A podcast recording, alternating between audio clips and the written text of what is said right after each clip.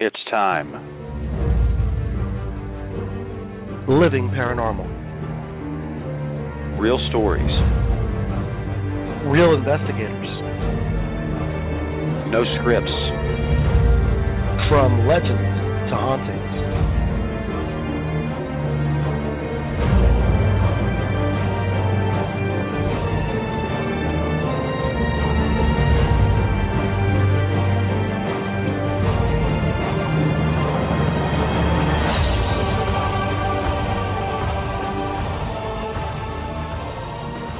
Good evening, everybody. My name is Rob. And I'm Jason. And welcome to Living Paranormal. Guys, great to be back for another fantastic week of paranormal thoughts, discussions, conversations. You can just say so many things to epitomize what we do on this show. Usually, mess up fits in there somewhere. Jason, how was your week, buddy?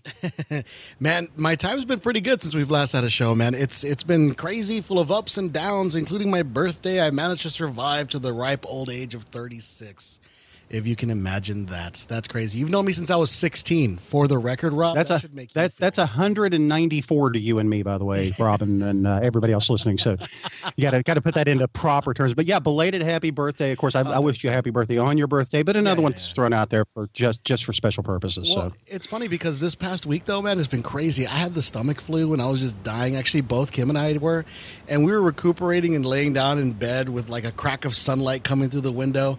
And I turn around and I put my I uh, put my arm around her, but it went under her arm, and she's like, "No, be a man and put your arm over my arm. Put your arm over me." over me. It'll make you feel better. It makes me feel better. I was like, oh, okay. So put my hand jokingly over her mouth. I was like, oh, this does make me feel better. jokingly, jokingly, of course, jokingly. Of course, of course. I, I never do that in real life, but you know. But yeah, no, it was good times, good times. But yeah, how's your how's how's your past few moments been, or days, or weeks been?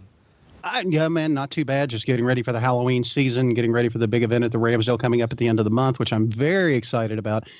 Um, you know, just found out we're going to have uh, local news coverage down there the first day we're there to talk about. Uh, basically the lesser known haunted locations here in West Virginia. So I'm going to be talking a little bit about the Ramsdell House, a little bit about uh, there's a, a, a local bar down here called the Empty Glass that we investigated a few years back. That's uh, actually very haunted, which is uh, another one we're going to be touching on, as well as an abandoned amusement park here in the state of West Virginia. So yeah, hold on, hold there on. were a different kind of spirits in that one, dude. The, em- you know? the empty glass, the bar for pessimists. I like that. That's good. Maybe we should. Uh, maybe I should talk to the owners and recommend that as their new uh, slogan, as it were, advertising gimmick. Yeah. That'd be awesome. But absolutely, yeah.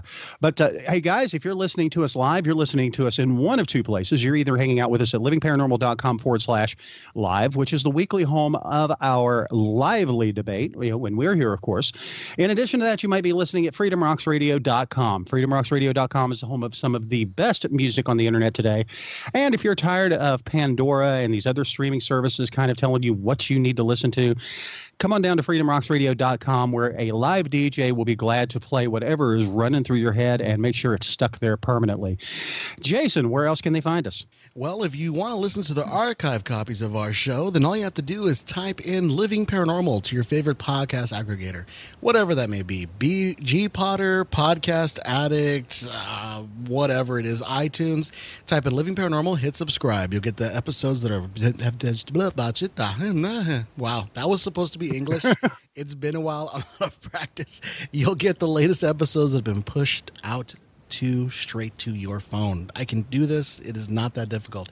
Uh, other than that, all you have to do is go to livingparanormal.com, click on past shows, and you'll see all of our past shows there. Want to find a topic that's uh, your favorites, a show you missed? All you have to do is type in the search bar uh, the topic or the guest of your liking and the show will pop right up there. in addition to that, of course, you can find us over on facebook.com slash living paranormal show. Don't forget to put the word show at the end of it there.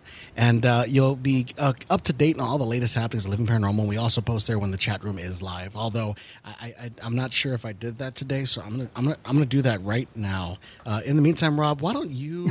I don't even think our, our latest guest really uh, really needs an needs she really Yeah. doesn't. But you know i just wanted to say jason i want to congratulate you on this tremendous run you've had. You've been making easy things look difficult since 1980 so you know congratulations. Very well done.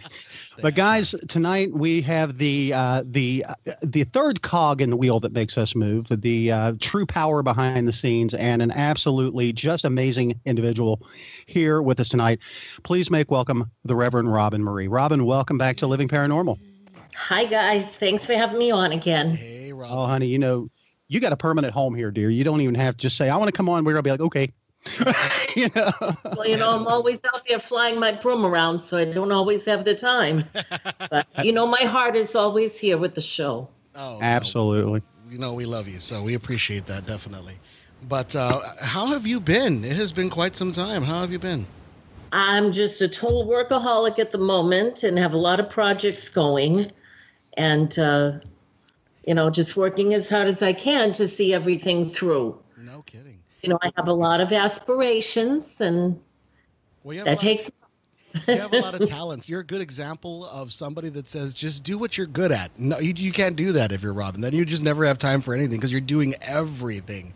When you're good at writing, when you're good at speak public speaking, when you're good at, you know, you're also a medium. Yeah. You also play, you play Yeah. music. it's ridiculous. like schizophrenic in a really good way.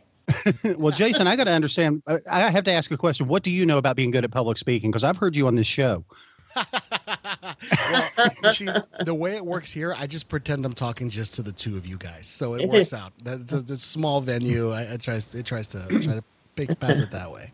Wow, and you're right, man. I can't talk right now. Tonight's going to be tough for me. Listen to this, but anyway, Well, don't worry. The professionals are here to help you. Robyne's going to pick up the slack for both of us idiots. So that's always a beautiful thing. But uh, yeah, but we've got a, a, a very interesting show tonight, talking a little bit about uh, Halloween. The season is up on us, and I don't know about you guys. Halloween has pretty much become my favorite holiday. It has been for about I don't know thirty years now. I, I love Halloween. Uh, I guess a chance for me to dress up like I feel, which is usually creepy. so you know, yeah, I got to give Jason credit, by the way, and I never give Jason credit. You guys know this, longtime listeners. Oh, He he had one of the best costumes. Uh, was it last year that you dressed up like the uh, robbers and you were chasing Ali around with Oh, the yeah, yeah. dressed as a bag of money? Yeah, Flipping hilarious. Yeah. That was so so beautifully done. yeah, that's Just what you call great poor. imagination. That's what you call when you're poor and you have to try to make something out. I made Ollie's costume out of a um, an old pillowcase. So I just cut holes in the pillowcase to get legs. I made a bag of money with a piece of rope that I had in the garage, and I spray painted a dollar sign on them. And I just bought like dollar store dollars, and I just stuffed it in there. And we made the masks and dressed all in black and chased after them. It actually worked out really well, though. I loved it. But thanks, man. I appreciate the kudos whenever Yeah, I that's- them. And you know, I like to think of October personally as the beginning of the holiday season because, well, my birthday is on the 8th. So there's that national holiday there. And then we, of course, have Halloween coming up. And Halloween, I think, is, and I think, Robyne, you were the one that said it best as it's, it's, it's Christmas for the paranormal community. You know, oh, it is. it's really that season. And uh, what I love about Halloween is everything we know about. it. I mean, I, when I think of Halloween as a child, when I was a child, I used to think of it like I get to wear that really cool, cheap pl- mask that's made of that hard, brittle plastic, and that vinyl uh, Superman outfit, and run around. It's the eighties.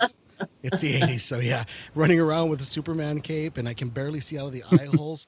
But um, Ah, great times, man. Great Yeah, times. so- you know, it's amazing any of us survived those days No with those types of costumes. I mean, and if you were a bigger kid, because I mean, I you know, I was a, I was always a, a husky guy. You got relegated to the poncho, and that was you know.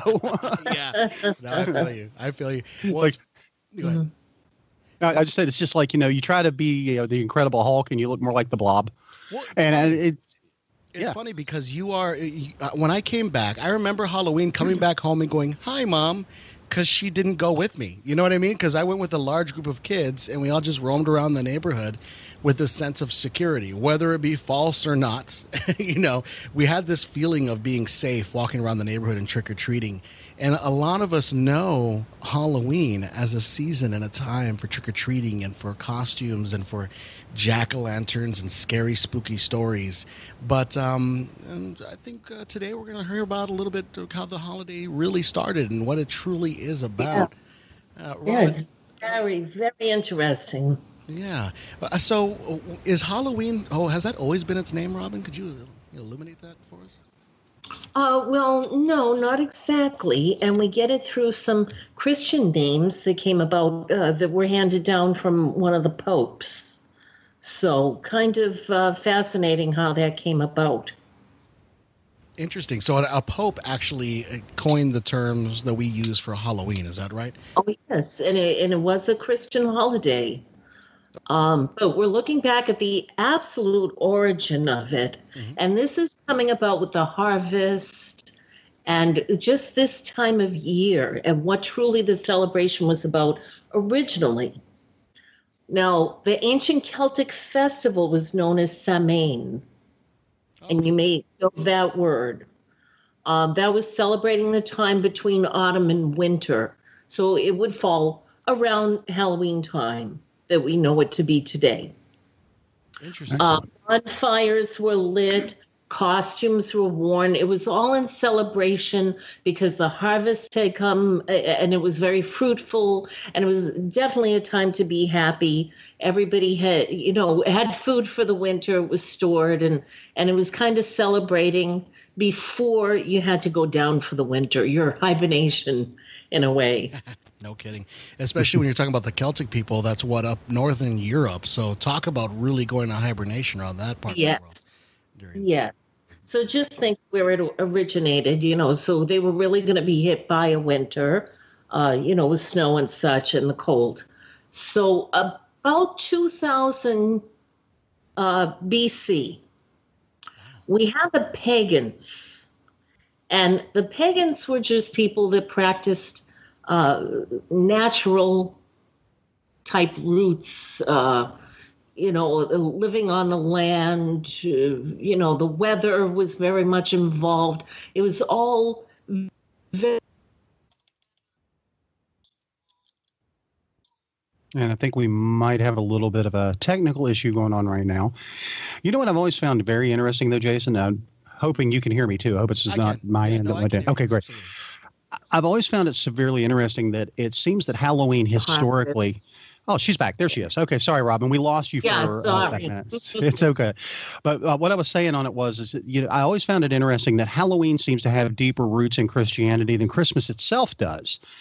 And I think that that's something that a lot of modern day people seem to miss out upon. That plain and simple fact. Halloween did start as a very religious holiday, um, at least in the Christian world. And then later it became, well, as most holidays do, combined with other practices and religions to form what we see today. The same thing with Christmas. It started out more of a, a, a you know, a pagan holiday. So, Right. around that time of year, absolutely. Right. So so it started, as I said, about two thousand years ago, and we started seeing the costumes and everything, and the bonfires. Again, the pagans took it from the Celtic practices, and it it, it kind of tied over into the same sort of celebration.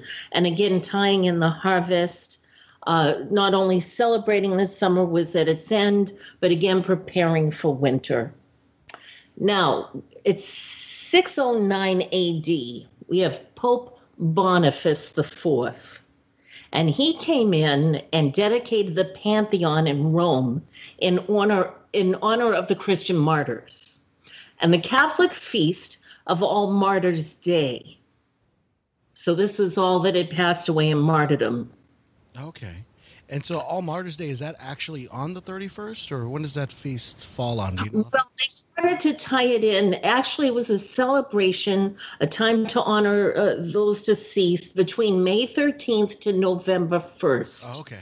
Makes sense. To be exact, as far as uh, you know, the Christian calendar goes. Then we have Pope Gregory that came in. That was around um, around 750 A.D. And he expanded it to actually be a, a, be a festival that was for all saints. Got you. Mm, nice. Got you. Since a majority of saints have met their, their sainthood or canonization because of martyrdom, I imagine. So you have Right. you have these these holidays naturally fitting together. So that makes Right. sense. Now, that makes sense. The reason that the popes came in and started doing this was because, you know, in Rome, in Italy, uh, the uh, Christians had come in and they were starting to kind of push out the pagan uh, rituals and that that we know of, um, uh, you know, the Celtic beliefs and all of that sort of thing. Um, you know, and they wanted to to bring in more the, the Christian, the religious aspect of it. So there around, you know, 750, we start seeing it turn into more of a religious celebration. And it's more or less to tell them, you know, we're not going to practice the way that you did. We're going to have our own thing.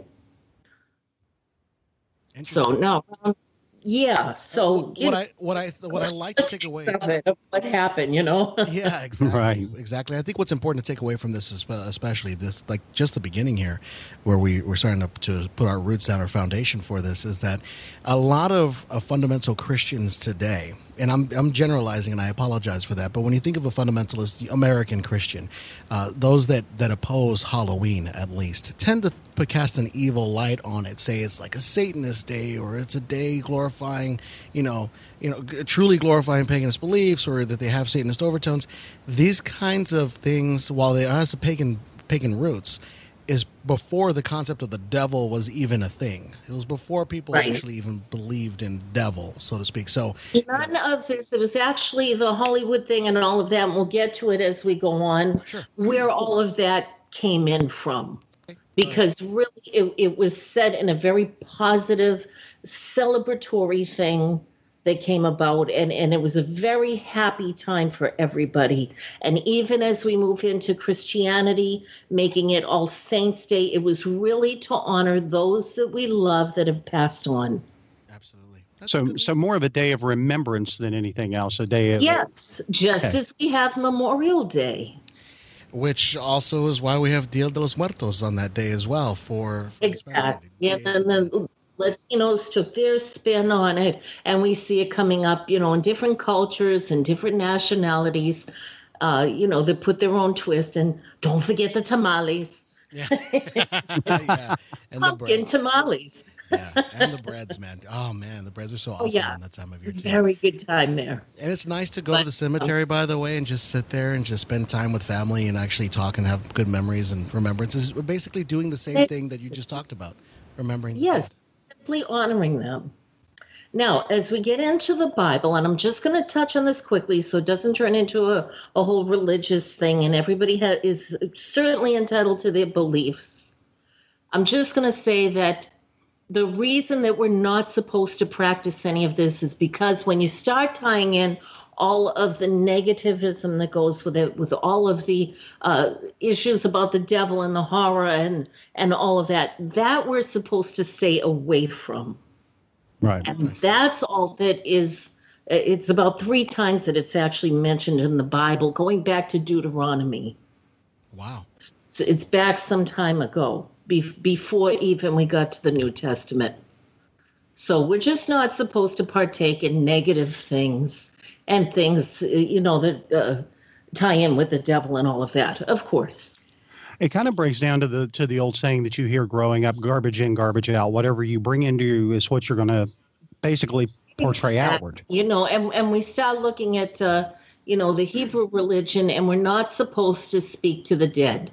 Just remember a medium said that to you. I'm being very neutral here, of course. But the thing is, it can be very draining. We're not supposed to live on the other side. We're supposed to live with the living on this plane. And so there's good reasons why there were red flags about that. And I see it as a red flag. You have to be very careful.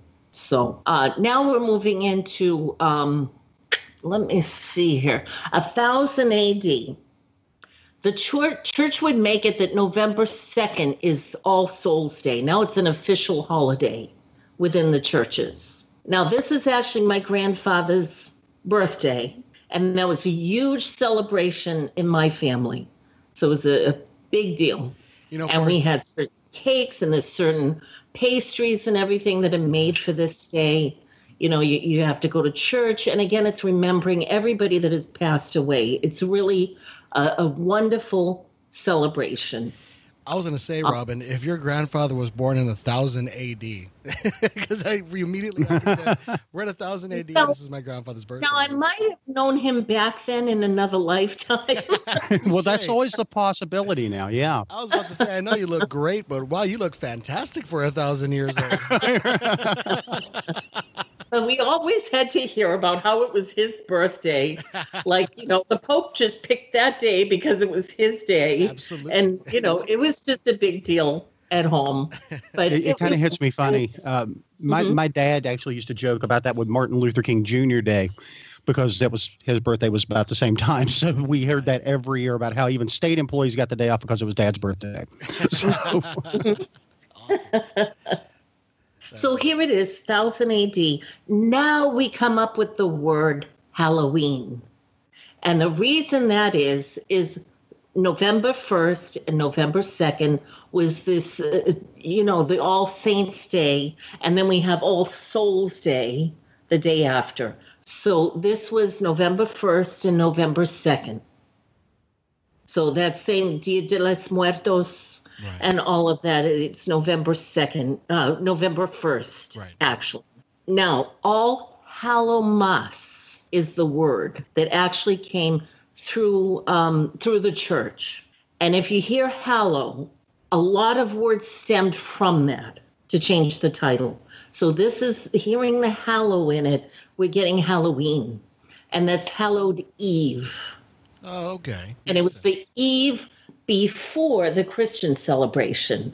right. So this way, the pagans and the Celtics and everybody else could celebrate their own little thing, which was partying and costumes and parades. And again, everything was very happy and positive, celebrating the harvest. And the next day, the Christians took it more seriously in celebrating those who had passed away. So, as far as tying it in with dead people, it actually goes back to the Christian church. Interesting, interesting, and I, it's kind of important to note that a lot of the reasons why the Christian Church would do things like this and and, and have these holidays close to or around pagan holidays was for appropriation because you want to be able to identify with the local population and identify with their celebrations and show them how they could easily transition into the church by still celebrating on those days, keeping those days you know festive and lively. Well- Remember, Well, you put that very nicely. Of course, that isn't at all what was meant. But that trying to be PC here, Robyne. Trying to be PC. Change kidding. was the important thing here. Change. Yeah, Letting go of, you know, letting go of one concept and one belief system and changing it into, you know, what the church wanted us to have it as. right. But it, but either way, everybody was good and positive with the intention of this. Right, So right. quite different from what we see nowadays. Now, hollow. The word hollow itself. I'm, I'm assuming that's a that's the same hollow that we use in the word for hollowed ground or holy ground. Yes, it, it does come from holy. Okay. Absolutely. Making sure. See, I got a point You there. know, Robyne. looking at uh, medieval times and Middle English, and it's aloe, ahalo masse. Oh wow. And it's coming, we're getting part of Greek that's coming in there. And, you know, the, there's different variations of how the word had changed. But you can hear Halloween and Hallow Eve in there. So now in medieval Britain, this is where we kind of change it that we see a lot of the symbols and the things that we as Americans tie in with Halloween is what happened in medieval times. okay. It was a very difficult time, very challenging. If you were fortunate enough to have farmland and able to have a bountiful crop, then you had a family that was fed. And that extended to family and neighbors, of course, the little village. So there were quite a few people who were suffering at the time, much more so than today, even though we mm-hmm. all complain about it but people were really starving. And so beggars used to go door to door asking for food. And at that time, at the end of the harvest, of course, which would wind up again, you know, towards the end of October, they'd be begging because they needed food before winter came. Right. Ah. Now, now we get the jack o' lantern. Oh. And I've heard a lot of people say negative things about that as well. Yeah, I don't understand why, and I'm assuming you're going to say I don't know. I don't understand why the name Jack's in there. Like I don't understand why it's called Okay, Jack. okay. Well, Yeah, well, we didn't the. Jack thing, but you know, may, oh. maybe the first guy was Jack that did it. Yeah, but no kidding, right? but I'll explain. But really, that was meant as a very happy thing too, and and it was kind of emotional to me when I learned this. But they carried a turnip.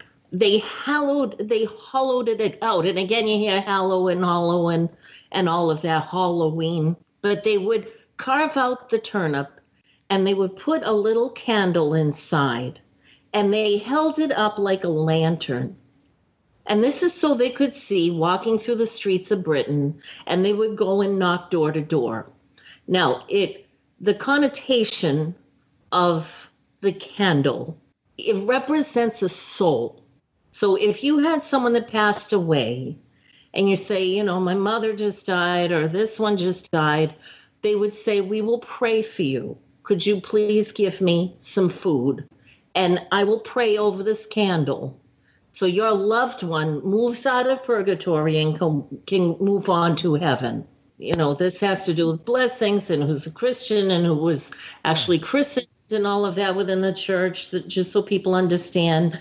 You were stuck in purgatory until you had the blessing and until you cleared everything within the church before you could move on. Yeah, very Yeah. Catholic. A very, very So- Catholic thing. Yeah. Yeah, and, but they prayed. You know, they prayed for them, and I just thought it was a nice gesture, and they just wanted some food at the door. You know, they commonly gave apples, and we're going to tie that in with something else too, because we get bobbing for apples. Oh, See now, but it, hold up though. Isn't that the house you hated to go to as a kid? The one that gave the apples and the fresh fruit. You're sitting there going, "Man, I want a Milky Way," but not not to change chop, not to change too forward too quick. But I did a little research while we were talking about this about the origin of how the name Jack got into the jack o' lantern, and I found an interesting article on uh, History.com which says that um, it the uh, practice of naming them jack o' lanterns originated from an Irish myth about a man named Stingy Jack. According Oh. to the story, Stingy Jack invited the devil to drink with him. True to his name, Stingy Jack didn't want to pay for his drink, so he convinced the devil to turn himself into a coin so that Jack could buy the drinks. And of course, he s- screwed the devil over, for lack of a better term, and ended up being cast off into the night because he. It's a very interesting read. I would recommend anybody that's interested check it out. But it did come from an actual, uh, an Irish legend. So we have another another nation of uh, kind of adding to the uh, Mhm. beautiful mythos of the Halloween Well, season. That's wonderful, and and it's very interesting to hear different legends and things. So, but I, I'm coming to Britain, so so we're down down another island here. yeah, and I'm sorry if I got off topic on that, but I did. Yeah, No, never that's give me. A, interesting. never give- I I didn't really know where Jack came in, but you know, thing usually names things like that. That's with the first person that you know, and it was kind of a common name. And I was thinking Jack the Ripper ties in pretty well with Halloween. yeah, so I was hoping it kind of came from that, Yeah, but no kidding. you right? know, you know what's funny is um, Rob. Just to answer your question or your statement in regards to you saying that you hated it going to the uh, house that gave out apples. I hated going to the house that gave out uh, those small travel-sized toothbrushes and uh, toothpaste. Oh God, yeah. That's the What? one I hated. Yeah, I would actually go in the neighborhood and somebody invariably would hand out either those little travel sized dental floss or I never heard toothpaste. And I'm like, where's Oh, the no, full it- size candy bar? Where is it? Yeah, you know, if you're giving out if you're giving out dental type devices, you need to at least pony up with a full size Snickers. I mean, that should be a rule. his father. I, what, say again? Say again, Robyne? I said Willy Wonka's father. Yeah, no. Yeah, well, that's right? kind of what it's. That's yeah. That, uh, the den- dentist known as Wonka. That that good tie-in. Good tie-in. But I can't believe you ha- you haven't run into that because that is something that happened every single year to me growing up. Is I'd be going through my candy and stuff, and they'd hide it when they put it in the bag, so you didn't know what you were getting. There's a reason, Rob. The reason why that didn't happen to me is because of the difference in age between you and me. And I'm not making this an ageist thing or saying you're old or anything, but because I was a child of the 80s, that was at the time when people were totally terrified of razor blades and apples. And so that's why people know, stopped too. that out. Yeah, exactly. So, and depending on where you're at as well. So where we were at, people were totally terrified of razor Parents threw those things away. Yeah, yeah, exactly. So, anyway, sorry, Robyne. We totally just derailed you there. I apologize. the manner in which we roll. But anyway, go I blame Jason. I fully Yeah. blame Jason. It's my fault, even though Rob's the interrupter or her, her personer. Yeah, that's a word. At least mine was related. I wasn't talking about dental hygiene for Christ's sake. You know? anyway, sorry, Robyne. Uh, but you were saying so the jack o' lantern. We we talked about the origins of the jack o' lantern. That's really interesting. Yeah, it was turnips. Yeah, you know, It it's, turnips it's carved out. And I mean, it just sounds so cute, you know, going through a little British village with a little turnip in your hand with a candle. It's it's just really sweet. All of these are really nice, meaningful, and positive stories. You know. absolutely. Um, now, 1800s, of course, everybody came over to North America and we started changing things, and we had to take from what we had available. weren't too many turnips, we had pumpkins. They also found out the pumpkins were a lot softer for a squash, and we're able to uh, shell it out a lot easier. And so they did the same thing, taking the pumpkin with the little candle, and they would walk through the streets holding that. So this again, you know, this is what we have now Man, as could, our pumpkin. could you imagine trying to hold a pumpkin as you're walking? I'm, I'm assuming the small pumpkins. Because could you imagine carrying a big 20 pound pumpkin up the street? on your head. yeah, exactly. No kidding. But anyway, so in the Now, 1800s. the costume thing, Mm-hmm. you know, again, they were having parades, were dressing in costumes and everything to celebrate. But that kind of got twisted around a little bit again. And the whole thing going back to you don't speak to spirits, they decided that it was the night when you could communicate with the dead. Someone threw that in there. Interesting. So it came from a time to avoid the spirits to it's actually a time that we could possibly communicate. Now, the uh, how we got the scary masks and the whole scare tactic and everything started to come in. This is just around the 1900s.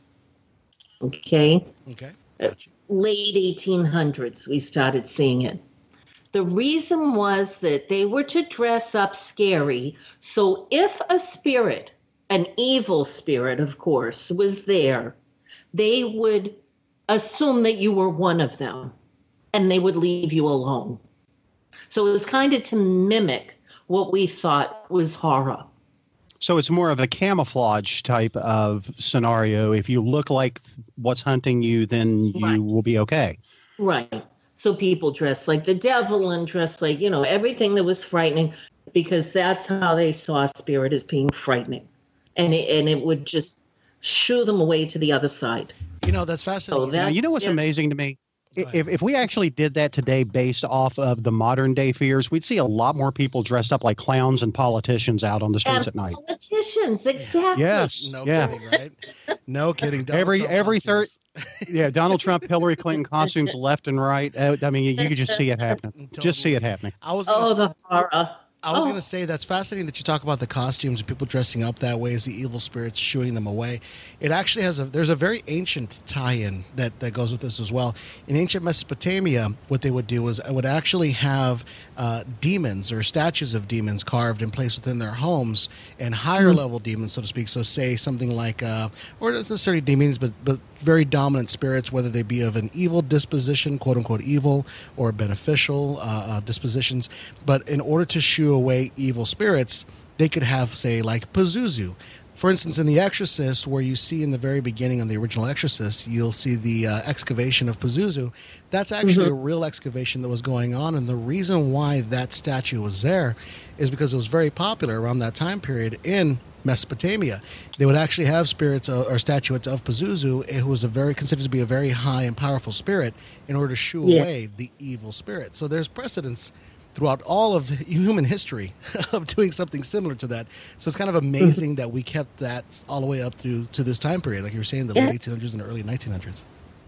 Yeah, and just think of gargoyles. Totally, yeah. Their horrific Yeah, makes sense. faces and shapes and everything. It's kind of the same thing is to deflect them. Interesting, interesting. So, Mm. oh, never mind. I was going to make a very bad So joke. now- Go ahead. the thing in trick or treat. Now it comes down to that. The food went away, except the apples, and they started giving sweet treats. it was a lot cheaper, a lot easier, and, and people started giving that. And again, kind of in a celebratory way. Still, the door to door thing stuck with us all of these uh, centuries.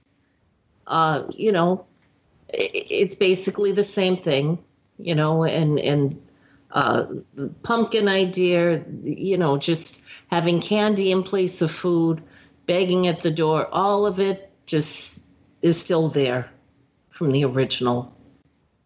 And you know, it's it's funny to me how much of this actually parlayed forward as time went on, because so often holidays lose a lot of their their roots and their origins. But in Halloween, we're seeing this actually took an evolutionary process mm-hmm. from its very, very beginnings. It held on to the essential core, but it just was manipulated to a modern day type of and I say modern day looking at the 1900s, but you get where I'm going with this. Yeah. It, th- throughout the years, it just became more and more along the lines of what was popular for the modern times. Yeah, I hate it when they ruin good holidays for me. Like Black Friday, that was used to be my favorite, one of my favorite holidays. It's totally been ruined. Cyber Monday now. yeah, no kidding. Cyber yeah. Monday. But anyway, go ahead. go ahead, Robyne. I apologize. And I'm wearing a costume. oh, really? For Black Friday? No, I'm just kidding. And Cyber Monday costume. Really? Yes. You're wearing a Cyber Monday costume? I got to see yeah. what those costumes are. I hope you'll post them on Facebook. well, you know, so much for the history. Okay, and we can see how we got the word, the name, and all of that. I mean, there's so many different stories and, and different legends that came from this, but that's pretty the nitty gritty. But I now, thought we would bring up some superstitions. Well, first, before we do that, because we did have a question in the chat room, so I wanted to go ahead and bring it forth because this does mix in with the historical reverence of it. Mm-hmm. Um, Eric Blakely, who friends of the show long know is our good buddy and gaming friend Drippy the Clown. Ironically, Drippy, stay out of the streets at night. You're not going to be safe. But uh, he wanted to know when did the trick get mixed into it as far as the trick or treat? The trick of it, well, you know, Probably in downtown Manhattan at some point, I would think. and we are theorizing at this point. No kidding, right? I, I, no, actually, um, what would happen in Scotland and Ireland, young people started uh, uh, taking on that guising tradition that we have. We're talking about the the costumes and dressing up in costumes and doing various things and accepting all of those those uh, offerings from the households that Robyne was talking about, asking for for the foods and things of that nature. But what they would do is rather than than pledging to pray for the dead, they would either sing a song, recite a poem, tell a joke, or perform some other sort of trick before collecting the treat which you know the treats usually what fruits nuts and coins around that time period when this originally yeah. started? So the trick actually used to be given from the the person going door to door. This that's the trick i'm going to give you or you can give me a treat. Either way. So that's where the trick came in, came from. It actually hmm. originated in scotland and ireland. More entertainment yeah, exactly, exactly. Kind of like a way to pay an homage to the dead, but but totally differently. Just offering this little thing, uh, this token of, of ability or token of, of my time, uh, rather than than the treat for the person that was uh, going door to door. So that's just to answer. And of course, then in the Old West, we revolutionized it and made it a little newer. We would just shoot at your feet and make people dance for our entertainment. So yeah, no kidding. You know, it's funny you say that though, because during the Great Depression, uh, the it became a real big problem. The tricks uh, in the 1930s, uh, trick or treating actually started to vandal started leading to vandalism. Uh, yeah. during the Great Depression yeah. era. So, uh, it, right up until World War II, when it stopped, uh, at the outbreak of World War II, because you know you can't trick or treat when they're war rationing. So that ended everything. That was kind right. of a reset, a hard reset, and it was hard enough to stop the rampant tricking, so to speak. So that's why uh, that's where that was. You, great tie in there, Rob. But anyway, sorry about that. Just jumped into it. So you're right about that's all the, good. I am totally interested though in some of the superstitions surrounding Halloween, though, Robyne. So what do you have for us as far as the superstitions are concerned? Yeah, well, you know, one of my favorites is the black cat. Oh yes, totally. Oh yeah, that's seen constantly during this season. And actually, I've seen a lot of people urging other people to make sure you keep any black cats inside because sometimes people take out their aggression due to them being so associated with the holiday. So, how did the black cat tie into this, Robyne? So, well, really, you're supposed to avoid having the cat cross your path. And that all stemmed from the Middle Ages because they believed at the time that witches could turn themselves into cats. And that was in order to hide and to avoid people. So they thought, in other words, it was a witch that was crossing in front of you. Now, do we know uh, where the, this this belief came from? Because most of these beliefs do have some type of an origin.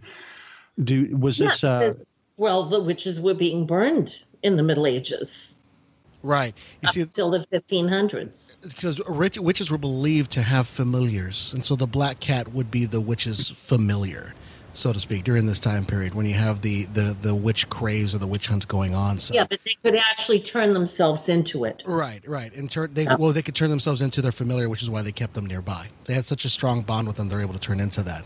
So you don't want that. And then also, quite often, people would associate black cats with with uh, people's luck. Uh, I've heard one story. Forgive me, Robyne, if I may, but I heard one story about a black cats where uh, some people were saying that black cats are actually lucky, but that's someone else's luck. And if it crosses your path, someone else's luck has crossed your path as well, and so it's kind of overridden yours. Which is another story I heard somewhere else because you know how these things have sometimes hundreds of different stories. So, but that's really interesting with the familiar thing. So that you have to avoid the black cat because it could be a witch in disguise. Like Yeah. Interesting.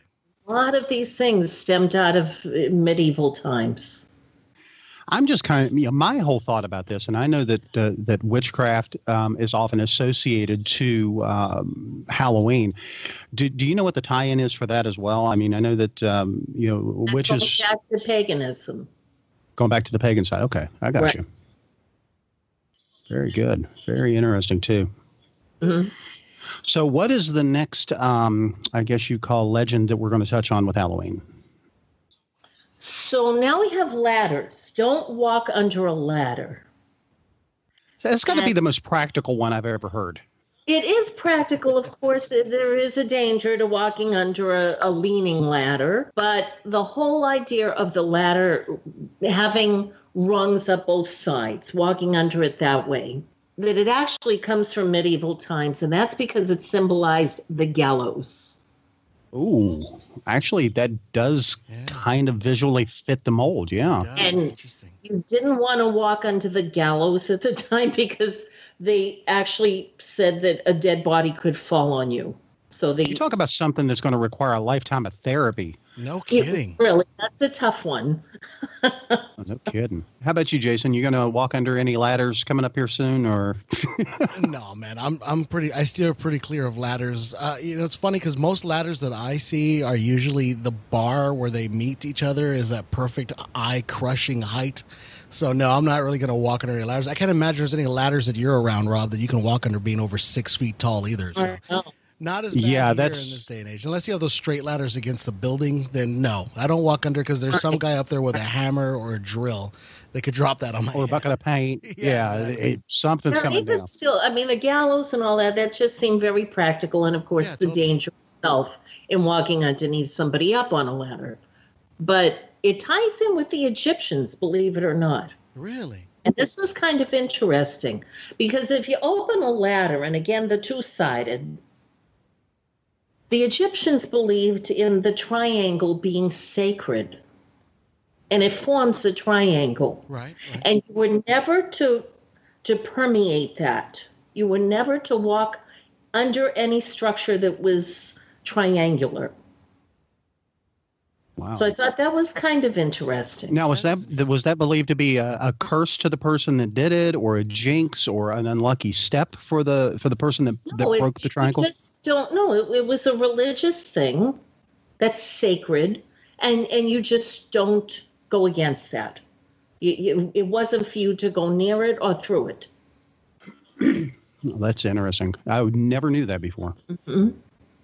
That is interesting. Yeah, the the, the Egyptian tie-in. That's wild. No. you know, th- there's my version.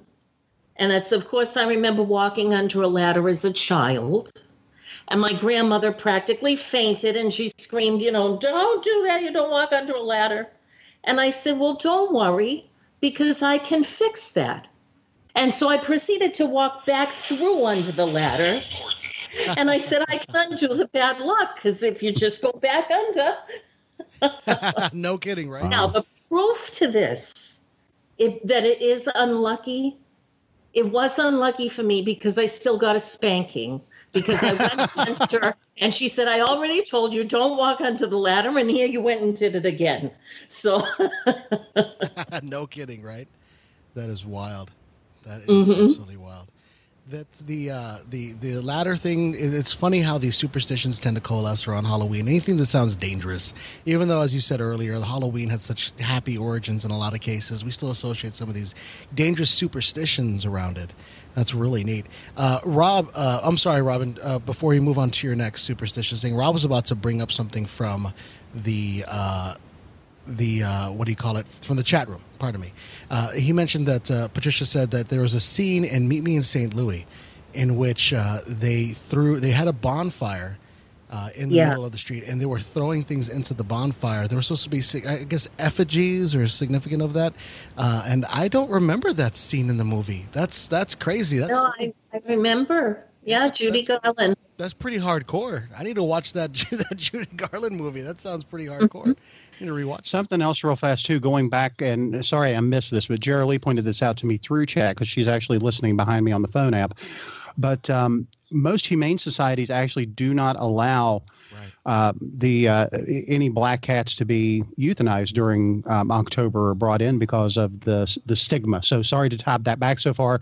That's what I get for not having enough screens open on my monitor. So forgive me for that. Yeah, no, it's true. Uh, that and uh, and our, at least locally here, you can't adopt a black cat around this time of year either. Right. They, they won't sell them at that time. Yeah, I mean, I think that's a practical reason. A lot of people are saying it's because Satanists will sacrifice them. Eh, not so much. It's because everybody wants a black cat around Halloween. Well, they do. Well, there's that, but I think one of the other practical reasons is that people also they're like, "Oh, I want a black cat. It's so cool around Halloween." Then they're like, "Oh, I gotta feed this thing. I gotta change its litter box." Yeah, and but, they, but it. quite often they are sacrificed, That's crazy. That's crazy. unfortunately. That's wild. That is wild. And unfortunate to do that to animals. But uh, yeah, empathy. Just Patricia uh, Morales Vasquez just chimed in as well as the adoption of black cats, and so yeah, totally can't It's do the so adoption. beautiful. Yeah. But anyway, sorry, Robyne. We just once again th- went off on a railing about. Or is it a cat? Say again. Or is it a cat? Oh, I know. Could be a witch. You never know. No, you can't tell us day and time now. Isn't it? so, uh, what else do we want to look at as far as the uh, superstitions of Halloween? Oh, the best one. Trixidecaphobia. Ah, Triskaidekaphobia. You know what that is? The fear of the number thirteen. Yes. Yes, I knew that one. Yeah, I win a prize. Can I can I take can I take a stab at this because I is this not loosely based at least over the fact that there was thirteen at the Last Supper? I'm gonna say no, Robyne. What do you? I I think it's it's more the Knights Templar. thing, That but go came much later, but yeah, those again tying in the church and everything later on. Right. Those came, but it actually goes back to uh, you know the Egyptian time, Chinese, Italian. We see a lot of it in different cultures through through Europe and and Asia, and that's because thirteen was actually a good luck thing.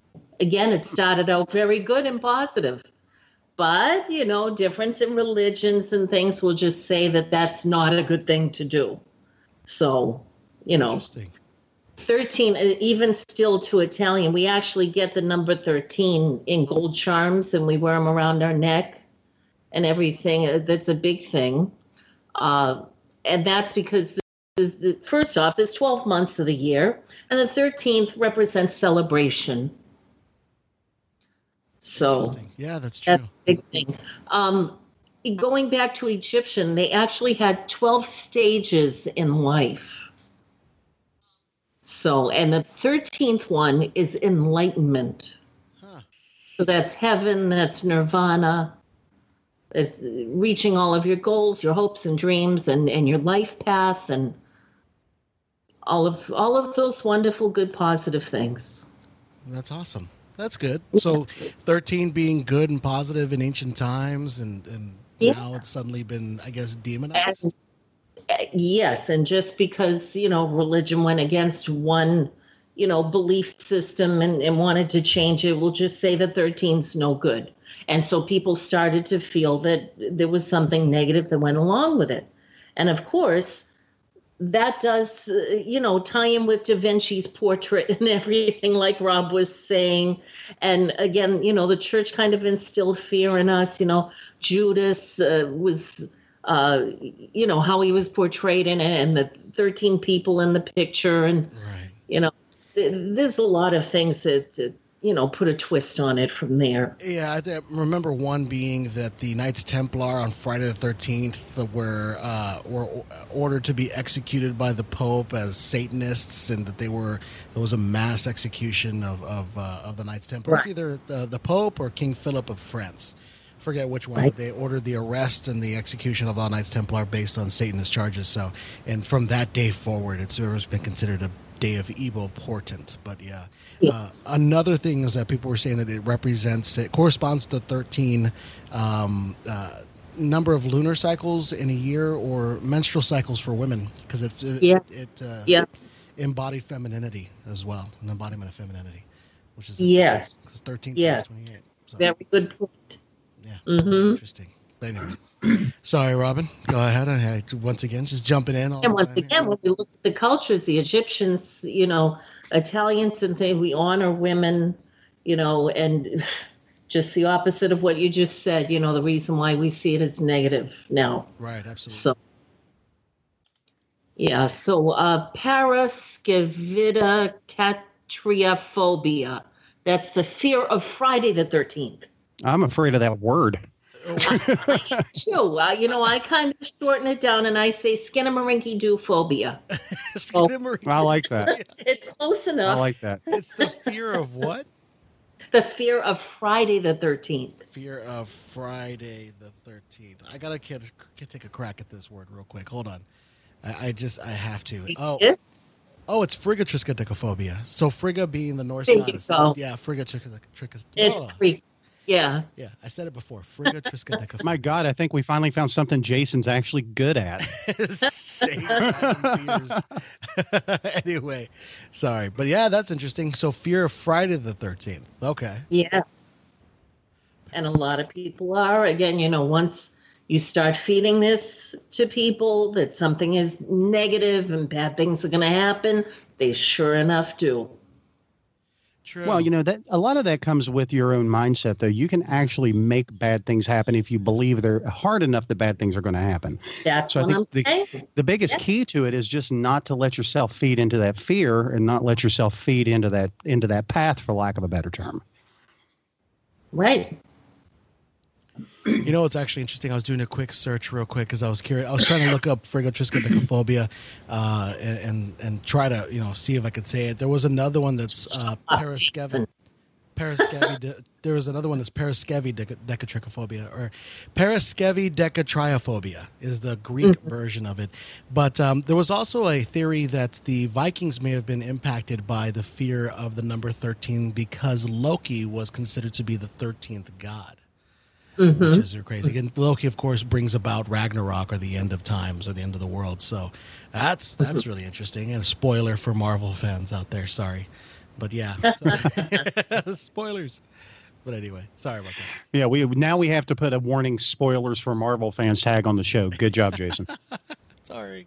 Because Ragnarok is supposed to come out later. It's either later this year or early next year, one of the two. Oh, is it really? I had no idea. I had no- Yeah, it's. I was actually saw that on the upcoming film, so I'm a big fan of Marvel movies. So that's going to be the third in the Thor trilogy. I wonder if Fenrir's going to come out. Anyway, sorry. Moving on. Moving on. Sorry about that, Rob. Do you have Shiny else moment. for us Here here on the uh, on the uh, whole superstition thing? Yeah, spilling salt. Mmm, salt. Interesting. So how does the salt work? And now Rob's going to like this because it goes right back to the Da Vinci painting of the Last Supper, where he shows Judas spilling the salt on the table. Very true. Yeah, that's right. Yeah. That's right. And really, that stems from back in the day when, you know, salt was a very rare commodity. And so, you know, you used it sparingly, and, and countries were lucky, fortunate to have that brought to them. Absolutely. So, Right. you know, that, that was a big thing. Yeah, I mean, salt is a very valuable commodity back then. You salt meat, you help keep it from spoiling, preservation, you flavor foods with it. Uh, It's Yeah. a vital nutrient for, for people. People would actually use it as currency, as a form of trade. And in fact, that's where we get our, our phrase, a man is worth his salt, or someone worth their salt. So, yeah, makes Right. sense. Very cool. Or salt of the earth, too. You're the salt of the earth. Yeah. Well, without without that salt, I mean, people would not have had the ability to survive through the harsher winters. I mean, even look into uh, fishing industries like the herring industry, for example. They would salt and hang the fish so it would actually cure. So, yeah, absolutely makes perfect sense. Yeesh. I've never had salted fish. You ever had salted fish, Rob? It's gross. I, I- I just Oh, imagine yeah. it's gross. That's bacala. Do you like that, Robyne? Can you eat that? Yes. Yeah, I grew up on it. Sure. Oh, my goodness. You're a better person than I. You have a stronger stomach than I. I couldn't do it. Could not do it. What else? Do Well, it'll last through the winters when it's prepared that way. I wouldn't last through the winter because I'm dying of starvation. Yeah. well, you know, what you prefer and what you must do to survive are two totally different things, Jason. touche, touche. anyway, Robyne, what do you have left in your bag of goodies for us as far as the. Uh, we have the broken mirror. Okay, now I'm convinced somewhere in my past, I'm certain that I broke at least 13, 14 mirrors because of the streak of luck I've had throughout my life. Just by Mhm. looking at them. That was the trick. Accidentally, huh? hey, just for the record, my webcam's not the one that keeps going out, Jason. It's yours. just for the record, let it be known. Let so it be much known. awesome to take. Okay, so- anyway, go ahead. Oh, I'm so sure. So, what what is the origin of this, Robyne? Where does the, Let's the go origin? back to uh, to divination, which was kind of interesting. The ancient Greeks, and let's see if I can say this: catoptromancy, and that is taking a bowl full of water and scrying through it, just like crystal. Huh. And that's you can look in the ocean and see a reflection. You can look in a pool and see reflection. And in this case, they filled a bowl full of water. And you, the subject, would look into the bowl, show your reflection. And so whoever the reader was, was looking at, at your reflection and tell you your future from that. Now, the traditional. That's interesting. was, I've never heard of that type of divination. it, this makes sense to me. Well, no, we, we can do it through mirrors. There's, uh, you know, mirror scrying and all of that that we still have. Yeah. Uh, Uh, it's usually a black mirror. Yeah. Yeah. it's it's usually a black mirror. So from this, from looking at your reflection, if it was distorted, and if the water moved and and your face, your reflection was distorted, that was supposed to mean that bad luck was coming your way. Wow. So it's changing that reflection. That's the whole purpose of this. So if you took a mirror, which in fact I, I looked at the history of mirrors, which was kind of interesting, goes back to Italians at the 15th century when they started painting a coat of silver in the back of the glass. Right. And so that's how we have mirror now. And so it was so expensive at the time that only the wealthiest people had it. And so the servants were all warned that they were never to break a piece of mirror.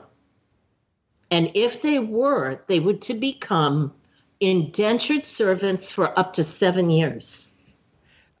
I feel so. Notice I said seven with the broken mirror. Remember, we have oh, seven Oh, years of bad luck. That's a perfect. That makes absolutely perfect sense. Wow, that's interesting. And I just had this look of stupidity come over my face because I just realized that's how you make a mirror. It's a Oh my. God. Oh, you didn't know? Really?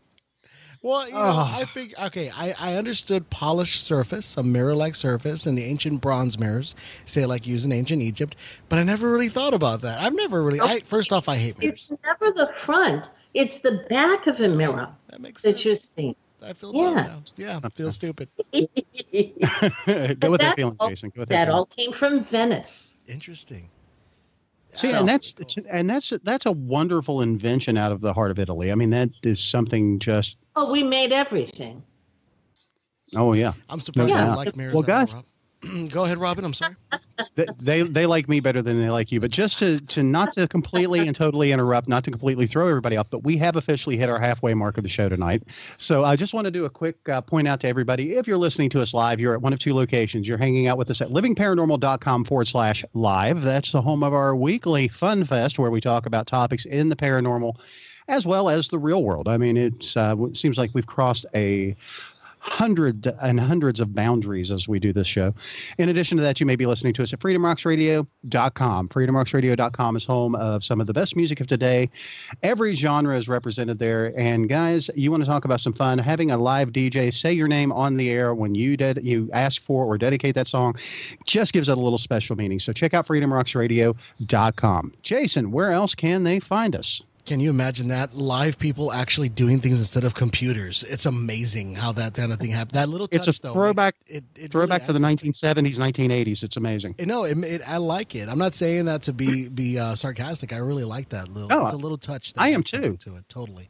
It is. It's so nice to actually have somebody actually work with you and to you know acknowledge that you're the one that requested the song or you're the one that said this or said that. And that's one of the things I love about the those types of stations. So Yeah, totally. Now, if you're interested and you, you want to send us an email, want to send us any type of correspondence, anything at all, you can email us, of course, over at contact at livingparanormal.com. You can also go to livingparanormal.com and click on About Us and uh, scroll to the very bottom of that. There's a form you can fill out. Just clickety clack, hit enter. We'll get that message right here at Living Paranormal. Uh, if you want us to read something on the air, please give us permission or deny us permission to use your name. Let us know if we can or not, uh, and we will do so. Now, if you want to catch past uh, episodes or archived episodes of the show, you can, of course, do that by looking for Living Paranormal on your favorite podcast aggregator, uh, whether it be iTunes, Gpod, or whatever you want to use. By all means, go on out there and use it. We're totally platform agnostic here, including the uh, wonderful blogtalkradio.com. Blog Talk Radio is where we got our start. Uh, we love our blogtalkradio.com listeners. We appreciate each and every one of you, and we still publish to that site. If a show has been put out, it will also be put out on blogtalkradio.com. Don't you worry, all you subscribers on blogtalkradio.com, you're not missing anything. Uh, if you want to find out more information on Living Paranormal, go to our Facebook page or at facebook.com slash living paranormal show. Don't forget to put the word show at the end of that. Uh, and you'll be let know, we'll let you know when the chat room's open, when the show's coming out, what the show topic is or will be.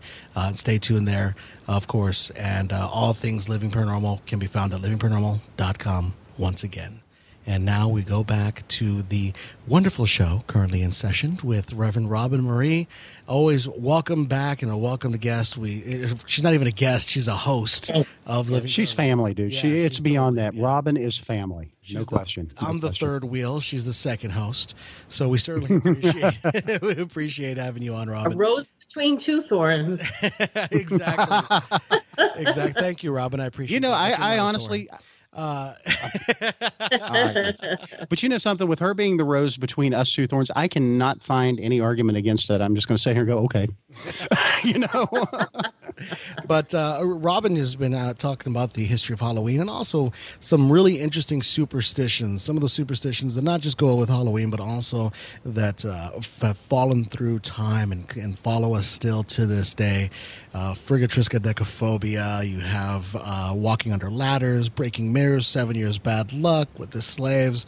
Well, I believe that may have been the last superstition, though. Is that the last one that you're going to be bringing out today, Robyne? No, I, I had a couple more. Oh, awesome! Yeah, please go ahead and Yeah. tell us some more. I was I was hoping let me cut in. You know, it's it's fine. You want me to sing and dance? I'll do that. I I don't. No, right after these next ones, go and just tell us all of the all of the uh, superstitions that you have. Though I'm interested in more because I love this kind of topic. I love superstitions; they're really awesome. Yeah, So please go hates ahead. me. You know, and, and develop the fear around some of these really good positive things. Yeah, no kidding. It, and a number, just a random number, because I don't even know. Uh, it's crazy how in buildings there's no 13th floor in a lot of buildings. That's I know. I mean, think of how it's developed now. You know, 13's left out of everything. Yeah. And by the way, before before we move forward, there there is a question that was asked, and somehow Jason, you and I both dropped the ball on this one, so we'll equally Oh no. take responsibility for this. But going back to salt and spilling the salt being unlucky, Yeah. um, Eric actually wanted to know uh, when did they add in the part about throwing uh, the salt over your shoulder to nullify the bad luck? Is that a? Do we know the origins of that as well? You, I didn't put that down, but I mean, maybe somebody can look that up quickly. Actually, I do think I can could do that. I do know the origins of that. So What's the or wait, hold up. The organs of it? Are we uh, talking spleen or kidney? both. So it's kidney. Okay. and are uh, the salted? Actually, Yes. it's the spleen because I'm convinced that that thing is useless with the exception of rupturing and killing you, just like the appendix. Anyway, so the the thing about the throwing the salt over your left shoulder is because it's thought to be to bring bad luck to spill salt, as we established earlier. Now, evil mm-hmm. spirits, as opposed to good spirits, are thought to sit to your left on your left side. The left is is usually relegated Yeah. to evil things or bad things. So if you throw salt over your left shoulder, you're thought of you're you're thought to be offering that to the evil spirits as kind of like a uh, a bribe to leave you alone. It's like just leave me alone. Here's some salt. So that's the idea of it. You're willing to give them something so precious as the salt that you've just spilled for them to leave you alone and to to to kind of ward away that evil luck you would have otherwise received. So that's the reason why we throw it over our left shoulder after you spill salt. And as we look into Middle Eastern cultures and religions, everything on the left is bad. So everything needs to go to the right. Interesting. So- Interesting. Yeah. That might be actually where the original thought behind the evil spirits on the left hand came from in the first place. Yeah. So usually the Middle Eastern cultures have that effect on us now. Fascinating. So what's the next item on your list there, Miss Robyne? Don't open an umbrella in the house. What is up with that? I I still I don't do like it. that. I, well, you know, I, I feel really funny when that, that happens. Yeah, Because, you know, it's implanted in our head all of our lives, and I just want to be careful. So we just don't do that. But again, looking at the practicality of it, you know, opening something in a house, you know, what could happen? No. I look back to the 18th century in England, and that's when they, you know, had the great big black umbrella like you see in, uh, you know, some of the British movies and everything. They developed it at that time because of the fog and the rain and everything that's there most of the time. And so those giant umbrellas, they knew when they brought them into the house how dangerous they were to leave them open or to open it inside. It would hit somebody or break something. So, you know, that was kind of born out of practicality. Right. But looking back at the Egyptians again, gonna blame everything on them. See, No kidding. This was interesting. I and I can understand why this would make sense. But to the Egyptians, the umbrella of what we know as like a parasol was created, and this was held over the noble, um, you know, uh, royalty and such that that was walking under the sun, and it was to shade them from the sun Makes sense. and also to honor them. But on the outside of the umbrella, on the top of it, it was elaborately decorated. And they said quite often it was covered in peacock feathers and jewels and everything. Very, very beautiful. And that's because the top of the umbrella was showing up to with the sun god so he could see the beautiful tops of the umbrellas honoring him. So, the reason why you don't open it in the house, they said that it was, you know, or in the palace in this case, it was disrespecting the sun god. Because it was meant for him. Oh, right. That makes sense. That does make sense. Yeah. You don't want to disrespect the sun god. No, That makes sense. only open it outside for his benefit so he could look down on it. So, And you know, it's amazing how many of our common beliefs today actually had, still have their roots in our beliefs in these gods or the different mythos that were available in different parts of the world. Uh, you know, it's amazing to me how much of, of our history still carries over into our present, even though we've glossed it over into it's not necessarily disrespecting Ra, but it's bad luck at this point. yes. So yes. yeah, I, I just love love little tidbits like that. That's awesome. Mhm. Absolutely awesome. I was just picturing it, you know, all beautiful peacock feathers and Yeah. everything. That would be awesome. And Eric in the chat room actually said Amun Ra, and he's right, of course. It's Ra and Amun Ra, but Amun Ra is actually Yeah. a later itera- iteration of Ra. Originally, it was Ra or Re. uh, in ancient Yeah. Mm-hmm. Egypt, Amun was added after the New Kingdom, which is about the 16th century BC, when the sun god Amun rose to prominence and uh, was later fused with Ra uh, to form Amun Ra. So either way, we each one it works. That's hilarious. And George asked, "Did Rob just say tidbit?" I think he did. I think he just said tidbit. That's hilarious. What is wrong with tidbit? I'm sorry. What is wrong with that? Tidbits in a long time. I haven't heard that. I'm in a while old. either. Yeah, I'm old. He's remember? Also, he's also knitting a sweater and sitting in a rocking chair. Anyway, go, go ahead, Robyne. What else do well, see, now you've spoiled Robyne's Christmas present. Jeez. Oh, there goes the sweater Well, she with the only has- poinsettias on it. Don't forget the neck hole this time, Rob. Anyway, go ahead, Robyne. What else do you have? Oh God. Why do I do this every week? All right, where are we headed to next, Robyne? Knock on wood. Command. in. Come. Uh, sorry. Great minds think alike. Hey, see what? All right. So what is and, and I think I, I actually do think I know this one, but please go ahead, Robyne. Uh, could you tell us the uh, origins of knock on wood? Okay, again, going back to the 15th century, the Spanish Inquisition, the Jews came up with this one.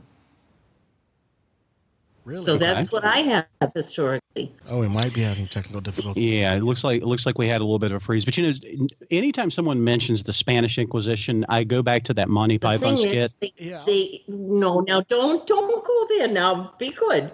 Now they yeah, but we finally got you back. Yay! code, and it's as simple as this: knock three times. Uh huh. And that's because they had to have a code to get into the synagogue so they could hide. And so the whole fear that came out of that is when something bad's happening, you knock three times because you're going to be saved. Oh wow. Oh, that's interesting. Yeah, that's fascinating. So that's how it rose up through Jewish or Judaic culture. Yes, they had to go to the wooden and knock on the wood on the structure three times. I'm giving away the code now, guys. Yeah, you know no this. kidding.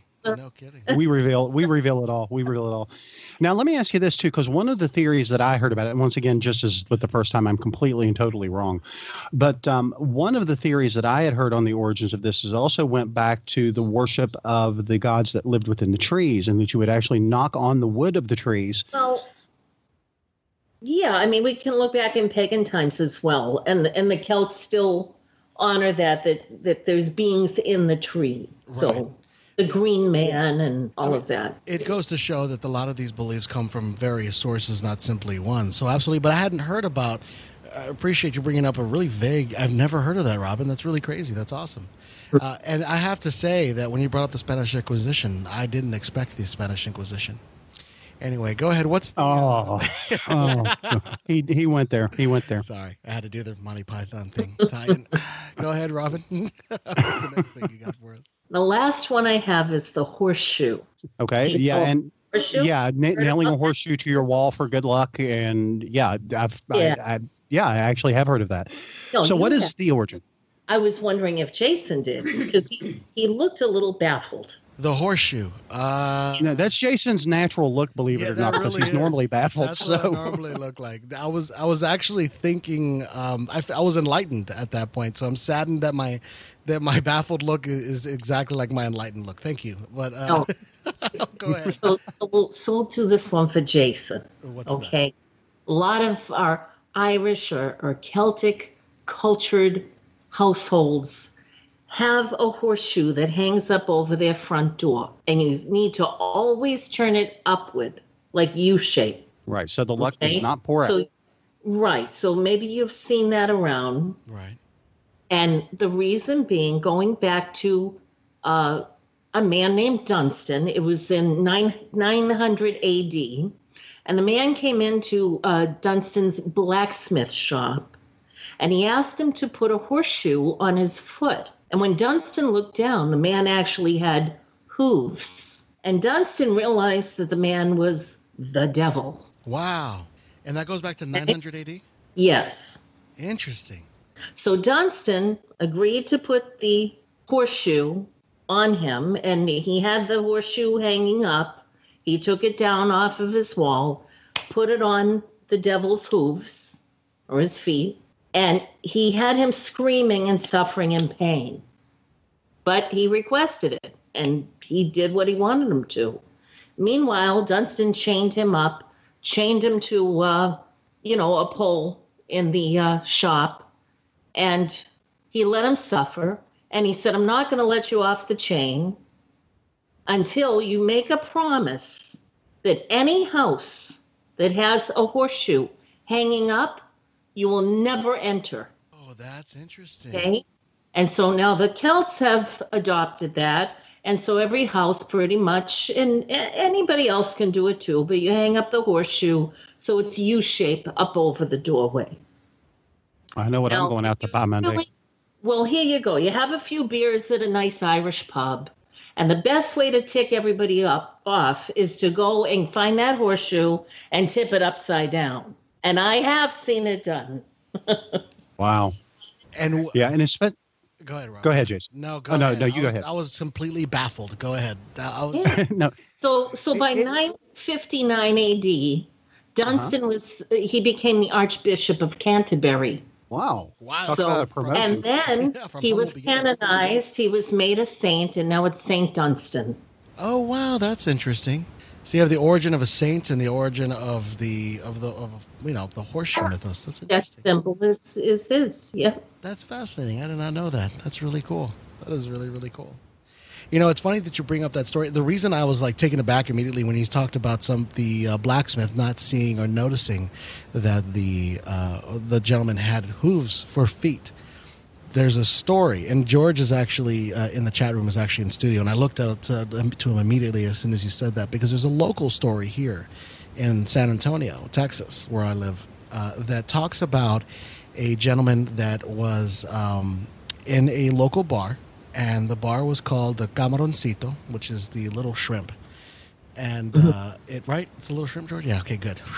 anyway, so uh, he was dancing in the or everybody was uh, having a good time at this dance hall, and then this gentleman walks in, extremely well dressed, charming, talking to all the ladies. The guys just wanted to be him. The ladies wanted to be with him, and he was having a good time dancing around. Well, all of a sudden, while he's dancing on the dance floor, you hear a woman scream. They look down and see it. Look at his feet, and there's his feet have hooves. They're hooves for feet instead of being feet themselves. And what's interesting about this story is that it actually appeared in the 70s, the day after, in the newspaper, the local Express News newspaper, as a news story. So Oh, wow. Um, yeah, there's provenance for it, or provenance for it. And the actual bar, the Camaroncito, was actually recently shut down, I'd say within the last 10 or 12 years. So it was an establishment that actually stayed around for a while.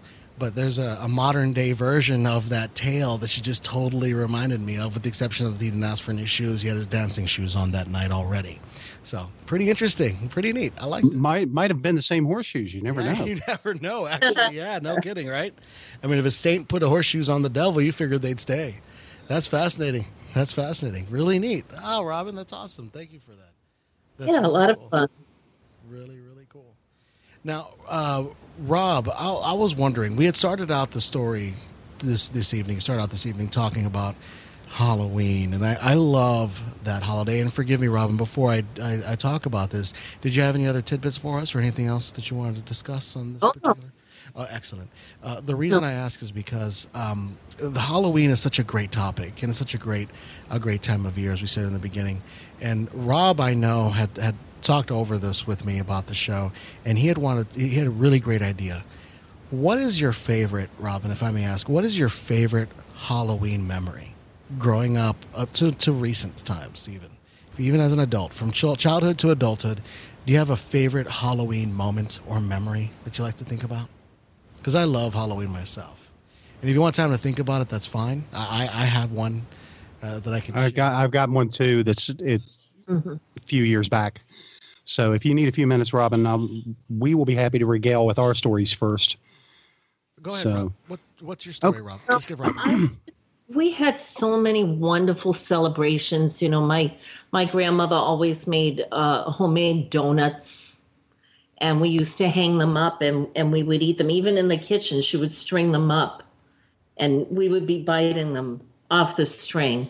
That was a lot of fun. We did bobbing Oh, wow. for apples, and uh, you know, just uh, really really fun time. We always, you know, I grew up just a couple of miles away from Salem, Massachusetts. So it's just outside of Boston. And, you know, we would go there and it, it was the whole idea of, you know, the costumes and and the parades and everything that go on. And it was really exciting to have those people honored as exceptionally good readers and that I grew up to be accepted into that circle. I'm not saying among witches per se, but to be honorable readers. And so it was quite an asset. So to be able to be in Salem and celebrate with all of people of that caliber, it was quite an honor for me and something I, I still really cherish. That is That's wonderful. nice. That's awesome. I especially love the donuts. I'm all about anything that involves donuts. I'm down. I am quite. You know, and, and those smells, I mean, it just makes me think of the fall. It was really hard when I went to California for the rest of my life, you know, the three quarters of it. And, you know, there, there wasn't the smell of the apples and the cinnamon and, you know, crisp leaves. It was just a little bit different, you know. So I did miss the fall. And coming back east, you know, it, it's been nice to revisit that again. yeah. Wow. That is nice. That is nice. Yeah, what it's do such a warm feeling. yeah. What do you it? What do you have for us, Rob? You know, I remember a few years back. I guess it was about 15 years ago. Um, I was handing out candy, and and most most of the people that have listened to the show probably figured out. But Jason, you and Robyne both know me very well. Know I'm I'm quite the jokester, quite the prankster, and uh, me, me and a good buddy of mine. Um, I guess, like I said, about 15, 16 years ago, he was dressed up in this big dark cloak, had nothing to be able to see him but glowing eyes. And I'm setting up on the porch. We had a nice little long walkway that came up to it. And this one little kid came up, and his dad was standing like two houses down watching him go door to door to trick or treat. And he looked over at my buddy Tim, and um, he was just petrified, just scared to death because here's this big, ominous looking creature walking around the yard. We had the smoke machine going, so there was a fog rolling over the grass. You couldn't see ground. And I finally looked at the kid and I said, Come on up. He's not going to hurt you. As long as you stay on the sidewalk, you're safe. So this kid starts walking up and verbally walks past him, going, Oh God. Oh God. Oh God. Turns and looks at me and goes, Trick or treat. Oh God. Oh God. it was so funny. So I gave him a little extra candy. He turned around, took two steps. My friend Tim just lurched. He didn't even really move much. That kid took off like he was shot out of a cannon. I looked down at his dad. His dad's literally on his knees laughing. this kid ran a block and a half before he stopped to turn around to make sure he wasn't being chased. But and he wasn't a little kid. I mean, he was like 12 years old. You know, this was, you know, somebody That's shouldn't have been that terrified. But him going trick or treat. Oh God. Oh God. it's gonna stick with me forever. It was so funny. How about, how about you, Jason? That's awesome. Yeah, no, actually, I have a couple. One of them is is uh, well, I don't know if I should share it. It's not exactly a fun, a, a nice story, but there's, I have two events that are one event and then one series of things that's kind of burned in my memory. One event that I, I feel obliged to share when it talks about Halloween is that I grew up on a rough side of town. And when we were doing Halloween, our Halloween, we go around with all the kids. The kids would group together, and like I said earlier, we go out in our costumes. And I was dressed as Death. I had this really cool skull mask, and we went all out this year. I had a movable jaw that I could move with my mouth, and it was really neat. And um, we had gone out trick or treating, and we were walking around doing our thing. And I had done the trick or treat at the door. And as I walked past this house, um, I hear a scream from inside figuring it's Halloween, you know, people are doing special or sound effects at this point, playing things on their radio, whatever, or, or a tape or something like that, cassette tape. Cassette tape were these things that you could play music on, kids, if you're listening now. Um, anyway, it's like a CD, but analog. Anyway, so we, uh, I, I continued walking trick or treating. Well, as I'm going down the street, this group of about four or five kids run up on my group and they surround me and they're like we're gonna beat you up and i was like 10 year or no i couldn't be 10 i must have been 8 years old because i think this was the last year i was at this specific home and i was 8 years old and these kids are surrounding me and they're like we're gonna beat you up and i'm like why they said because you scared my mother so bad she's crying and you scared, Oh, you scared wow. my mother and i'm like why did i scare your mom what happened she thought that you were really deaf, and i'm like well, Oh. I'm in a Halloween costume. I mean, I'm not trying to scare anybody. Well, I guess I am, but I mean, I'm not. I didn't try to scare her. I was like, I'm sorry, if you want to beat me up, but you know that's that's terrible. In the end, I guess they listened to reason because I don't remember the beating, or the beating was so thorough I blacked out. I don't remember that. yeah, that, That would explain your pronunciation problems at times. Yeah, no kidding, right? Throwing it out there. But yeah, it was severe so- head trauma. It's so crazy how some people, no matter the age, you know, there's always going to be that moment where people's nerves are on edge, and and I love, and this actually forays into my my good memories because people's eh, of all ages, your nerves are on edge on Halloween sometimes, especially when you get into it and allow yourself to be taken over by it. And my one of my favorite partners in crime, my mother, and I would always uh, on Halloween would uh, dress up her her her front yard. And my dad made this huge life-size coffin out of cardboard. Spray painted it and everything. We had this grave scene in the yard.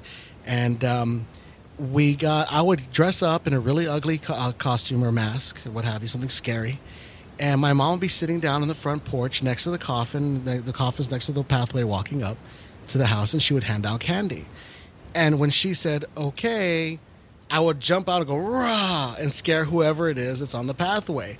And we love targeting teenagers that were trick or treating way past their age. And often or not, the teenagers would drop their candy and just run, just like dash run. They would get so triggered rather than scared they would just run off, and it was hilarious. We never did little kids, of course. No little kids, Right, right. too. But yeah, it was totally great.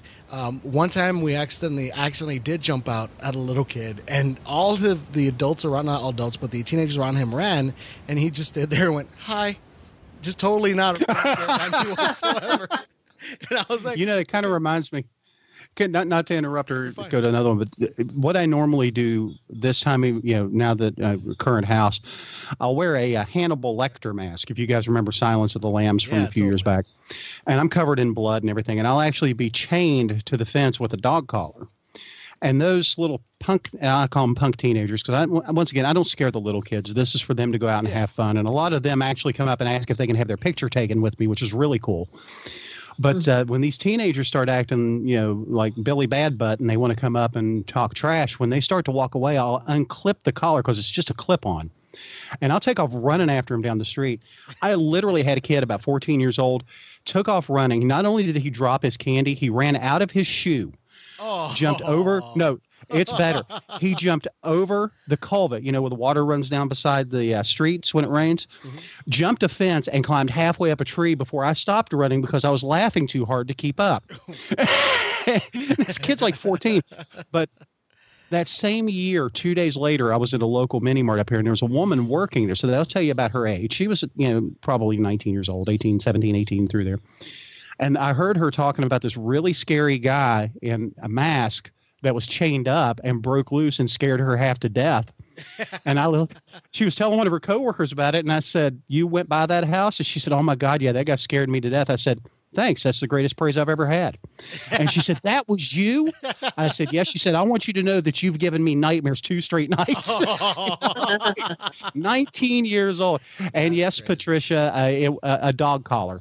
It's uh, it, on a long chain. It's a little cloth clip-on thing. So, yeah, it was. Um, that that's a great memory. I'll tell you my favorite memory. That going and no, back. Patricia, just to tell real quick, Rob. No, Patricia, that's not a Halloween prop. He has that year round. Go ahead, Rob. What were you going to say? Well, yeah, I do. I, I, I keep it hooked up in case Jason decides to visit, so we've got a place to keep him safe. Yeah, good stuff. But um, you know, I used to love it when I would get back from trick or treating, and me and Dad, God rest his soul, would um, sit in the middle of the living room floor together and go through my candy, and I'd share it with him, of course. And um, you know, that was just one of the the the warm and loving moments that I remember from those years. Was um, just getting that time with dad because that was kind of like me and him time and, and we did that with football when i got older of course but when i was a little kid that was just like you know mom kind of would disappear in the other room and just let me and dad pig out on candy You know, and uh, Rob, I- good stuff That, that I love that. I love those memories like that. But you know, I have to say that my mother would do the inspection of my candies, and for whatever reason, the chocolates would always have like dangerous drugs in them, and she'd have to take them away to her room and dispose of them. It was so weird. And I was you realize you realize you, your mom listens to this show you realize you're probably going to get beat now right And and I know now that you took my candy. You owe me about five years worth of chocolates. now. and I just look forward to those days because I can do this to my own son now, and uh, make sure he has healthy snacks, of course. And I, uh, anyway, Thank and a you so toothbrush. no kidding. No more cupcakes. Oh, Rob, just to let you know, you want to feel old. You said Silence of the Lambs was a film released a few years ago. That was 25 years ago. Thank you, Jason. Thank you so much. 25 years. That Hmm. movie is released. There are people listening to this show that weren't even alive then. Now that scared me. Yeah, exactly. Silence of the. Lambs are being that far back. saw it at the drive-in, and I refused to go inside the house when we got home. Really? Yeah, that was That was Yeah. some movie. Horrified. that was a great Hey, movie. you know, Go ahead. that here's another i'm sorry here's another really really good question for this time of year because we're talking about the things robyne what is your favorite let's say that on those rare rare cases that you actually would have an evening off in october i know that doesn't happen but if you could and you wanted to watch one movie that to you would be a great halloween movie what movie would you watch Hmm. That's Another a tough good question. question.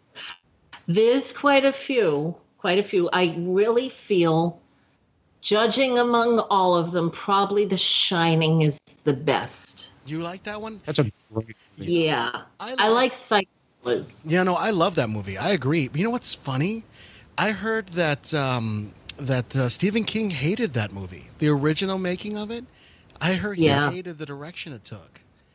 But Yeah. I loved it. I absolutely love that movie. I'm with you, Robyne. That's a great movie. You know, Spirits of Flame one and two was also they're also really good things to watch around this time of year. Spirits of Fire, uh, Mm-hmm. but uh, you also want to watch. Um, I love The Exorcist. That that movie. the exorcist is a great film That movie shook me to my core for decades. like that movie is so Wow. horrific to me. I, I Silent Hill is also one of my favorites. I love Silent Hill. Yeah. Well, if it were me, and this one's probably going to strike you guys as kind of odd because you would picture me being the big blood and gore type guy that I am, I'd pick one of those. But every year, I love to sit back and watch The Nightmare Before Christmas. I think that is one of Yeah. my favorite movies to watch this time of year Mhm. because it's just so well done. Now, Eric Blakely just admitted Care Bears the movie was his. So uh, Let's now, now that's internationally known. Um, and uh, Patricia, of course, says Poltergeist. Now, I don't know. what I'm going to ask you, Patricia, if you would type it up, are you talking about the original Poltergeist or the remake, or do you like both? Because I'd love to hear your answer to that. But um, yeah, if I a- yeah, with me though, my if I was going to pick a scary movie, I'm a Freddy Krueger guy. I love watching the Elm Street series around this time of year. I, I always liked. I always loved those movies. The original one. I No. loved the Yeah. original one. I thought it was really cool. I You know, the- them, but the original Yeah. one was Here's the actually cool and thing. creepy. If you take the remake that they did and totally forget what Robert Englund did, it's actually not a bad movie. But when you compare it to the originals, it's so pale compared to the originals. It really is. Yeah, and uh, Patricia agrees with you, and the original Poltergeist is the best one as well. She Absolutely. said the original. No, I haven't even seen the remake of Poltergeist, but um, I, I agree. I haven't either. I, I go ahead, Robyne. What were you saying? I said I wouldn't. Yeah, I, I, I just, I, I don't, I don't know. I, I think so. There are some, there are some IPs, intellectual properties, that just do not need to be remade, in my opinion. like The Exorcist being one of them. You're never going to recapture that moment of terror on film as the way it was originally. There's something about the quality of that movie. Like I don't know if you remember, they actually re-released the movie with the director's cut about what eight years ago now. Oh five was uh, yeah about eight years ago now. They released a director's cut and they actually showed it on Halloween in the movie theaters. And um, I had seen the original so many times. I was able to pick up each moment they added into the movie, and I think it actually hurt the movie a little bit. Like I didn't like the remake that they did when they added in a few more. Like they added in the spider walk where Linda Blair walks on her uh, or does a crab walk up the stairs, but they call it a spider walk in the movie, where she goes up the stairs that way. I I thought that was creepy. But um, I think it. I think they were right to leave that out of the original one. So I think the originals are just best left untouched, and I thought it was great. especially something like the poltergeist because that's such an iconic film. And i don't use that term very often with movies but it is an iconic level film that has such deep meaning and it's just such a deep horror in it. Mm-hmm. Because if you believe like you know most religious people do this is something that could actually happen a possession and you know being in this field i've seen it. So yeah You know, I I, Definitely. I, I want to say something, and I don't want this to be controversial, so I'm not really going to touch on the remake. But I want to express my love and adoration for the original Ghostbusters movie. And the reason I love that original Ghostbusters movie so much, and I'm not going to comment at all on the new one.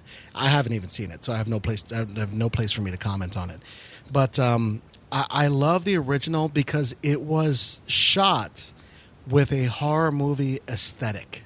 They took a comedy and they shot it like a horror movie. Like if you remember the bookstore, there's creepy music playing in the background as they're going up, and it's legitimately a little unsettling, especially when you're a kid watching this. But uh, it's and it's the camera angles, the film, the sensibility that they use about that particular shot. It's a horror movie. It's shot like a 1980s style horror movie, and I love that aspect. And they took it seriously too. Dan Aykroyd's father was actually a famous medium uh, when he was uh, alive and with us. He was a practicing medium, very famous, and uh, he believed in the paranormal. So does Dan Aykroyd. He believes in paranormal. Yes, Harold, very much.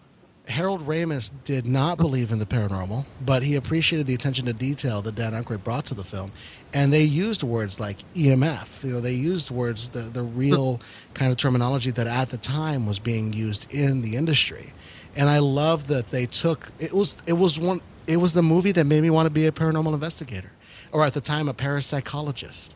You know, the idea of that, although I can't claim to be a parapsychologist. But I, I, I love the idea of being a paranormal investigator. It's great. It's a fantastic thing because of that. So I, I just love that. I love that. And I appreciate that. Rob, what movie do you think has also been uh, uh, instrumental in sh- portraying the paranormal investigator in a positive light? What do you think? And Rob, you're muted, or I can't hear you right now if you No. are speaking. So I'll actually take this over to Robyne. Robyne, uh, I can hear you. Oh no, not me. do you, no, but do you think of? Can you think of a movie where you? Think, No, I I have to say Poltergeist was very inspiring that way because they did show equipment, probably one of the earliest movies that did that. You know, and and how a parapsychologist comes in and works with a team and how they can get shaken up. I mean, they're doing research and they're kind of feeling things out through an investigation and I thought it was portrayed very well that way. And for what I see as a medium, I, I thought it was very, very well done, Uh, more realistic for, for what I see. Right, right, and then, of course we have to we have to give some leeway to the whole '80s aesthetic and uh, sensibility because there is a little bit of schlockiness involved with all of these movies, not just, of course, Poltergeist, but Ghostbusters, schlocky, totally. That's for entertainment, Yeah, you it's, know. it's it's totally an entertainment product. But yeah, that's really interesting to hear from a medium how mediums are, are positively portrayed. Oh, I I just love seeing them come down the spiral staircase that they had. And you know, as they were entering the room and they were saying they could feel it going through them. And this is very much what I experience when I'm out with you guys. Yeah, yeah, totally. Uh, it's it's funny how uh, how that works, and you you can see something portrayed positively on film, and especially during this time frame. Because Robyne, correct me if I'm wrong. During the '80s, early '80s, late '70s, all we essentially had to work on were like uh, in search of. We had sh- films or, or shows like that, or we had like um, uh, what do you? There were ones, but you probably weren't allowed to stay up that late at the time. Yeah, no kidding. What? Did, well, let me know. What did they have? They were on, you know, 10, 11 o'clock, one step beyond, of course. Um, oh, what were some of them? Gary something or other. He was a blonde guy. Oh, I watched that for a long time. That was on, but it was on like 10, 11 o'clock too, very late. I love the uh, pers- personally. be- uh, personally because I was not able to watch TV or listen to the radio till I was 13. Truly watch TV. I could watch the Yeah. occasional movie with my mother but or parents, but oh no, we to- lived for TV. yeah, I I couldn't do that. What I thrived on were books, and so the Warrens. Mm-hmm. No, I books too, but the Warrens' original books that I read as a child were really instrumental in, in what I really love today. So yeah. um, but the, the Warrens were really were really uh, important to me growing up as far as my inspiration for the paranormal. I think those things hold up pretty well. Uh, Yeah. and you bring up Poltergeist, which is something that's been uh, classically brought up. Uh, Amityville Horror, that movie as well. Uh, that was, of course, based on the case study You done. know, I, I lived right there, so we kind of see things a little bit differently. Well, that's the thing that I was going to touch on, and I don't know if maybe if we want to even touch on it, but I was wondering, what's your take on the Amityville horror? Because it is a horror movie.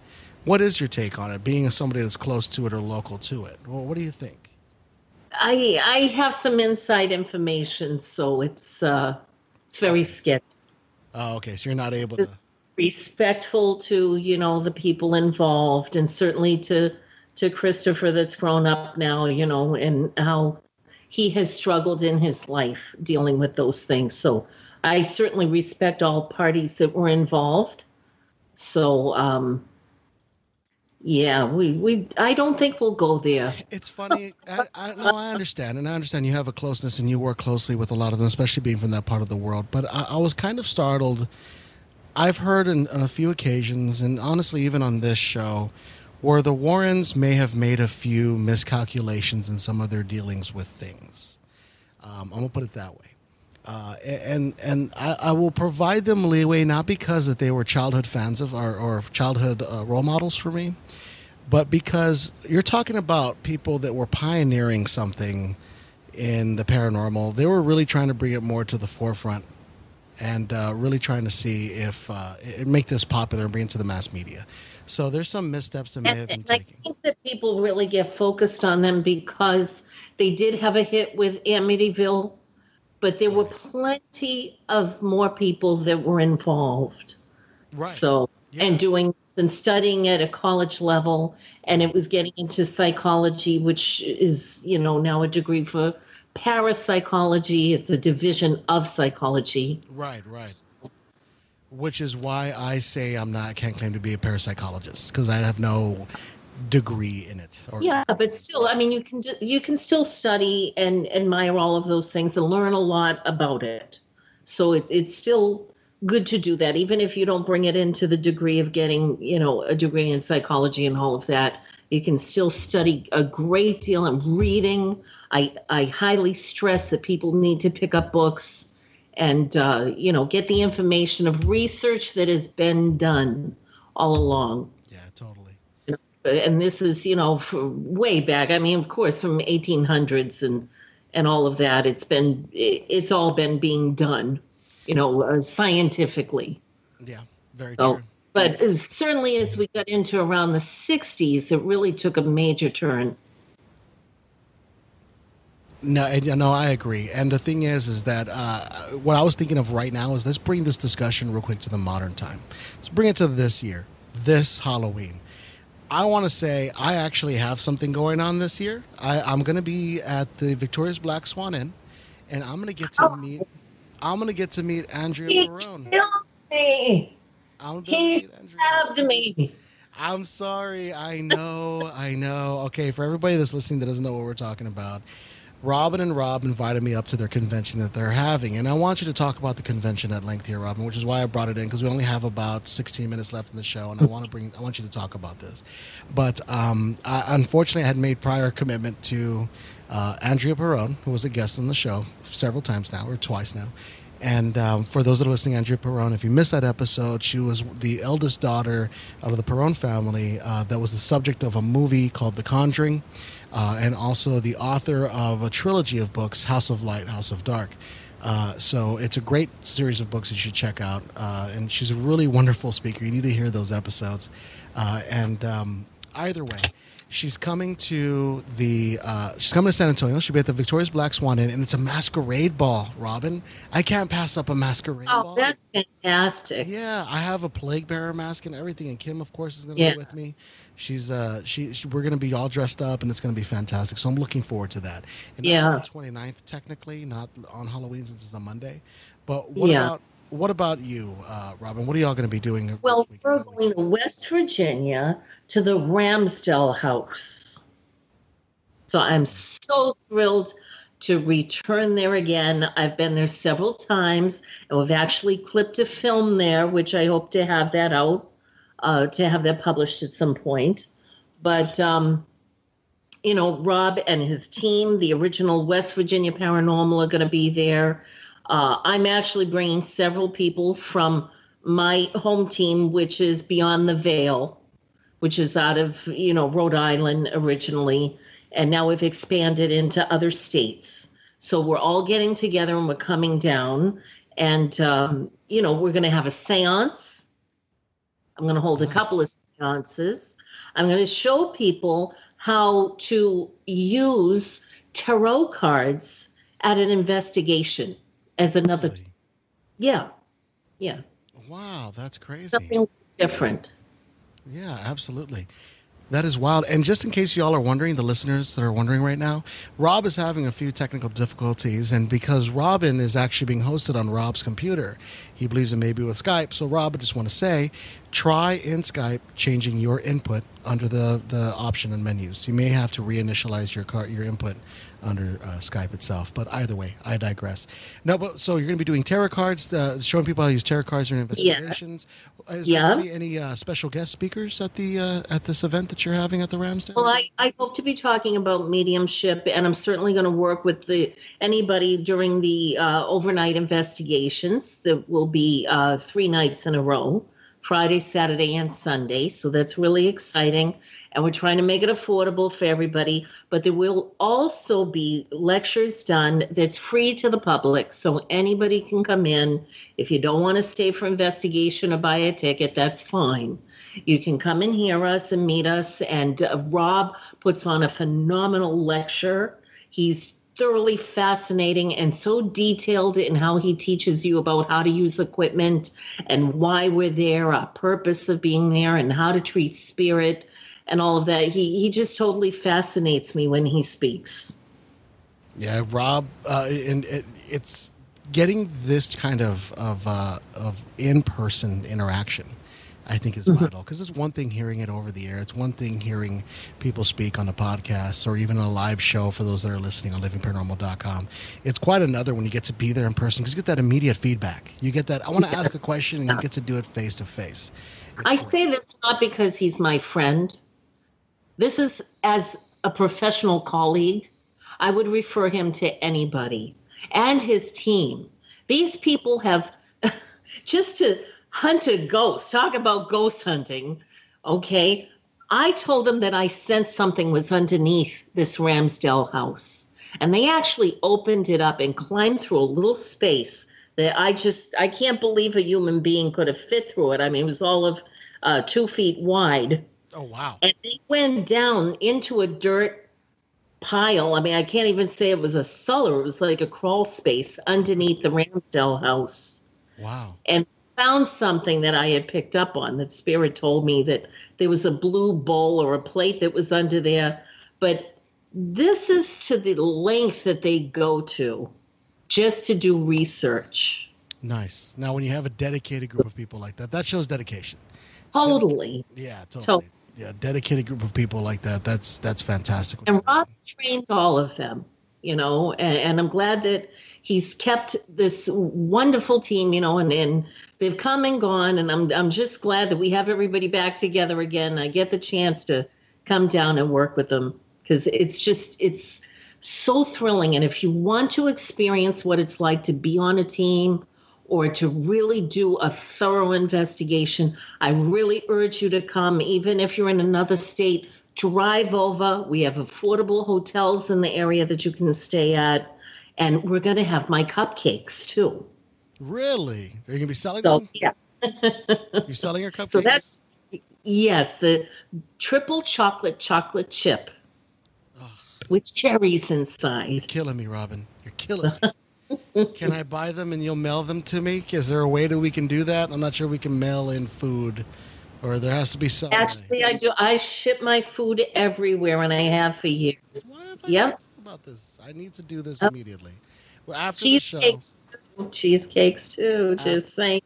after the show, we're gonna get details, Robyne. We're gonna connect, and I'm gonna gain so much weight through the mail. It's ridiculous. it's better than Bacon of the Month Club. I'm telling you. I'm telling you.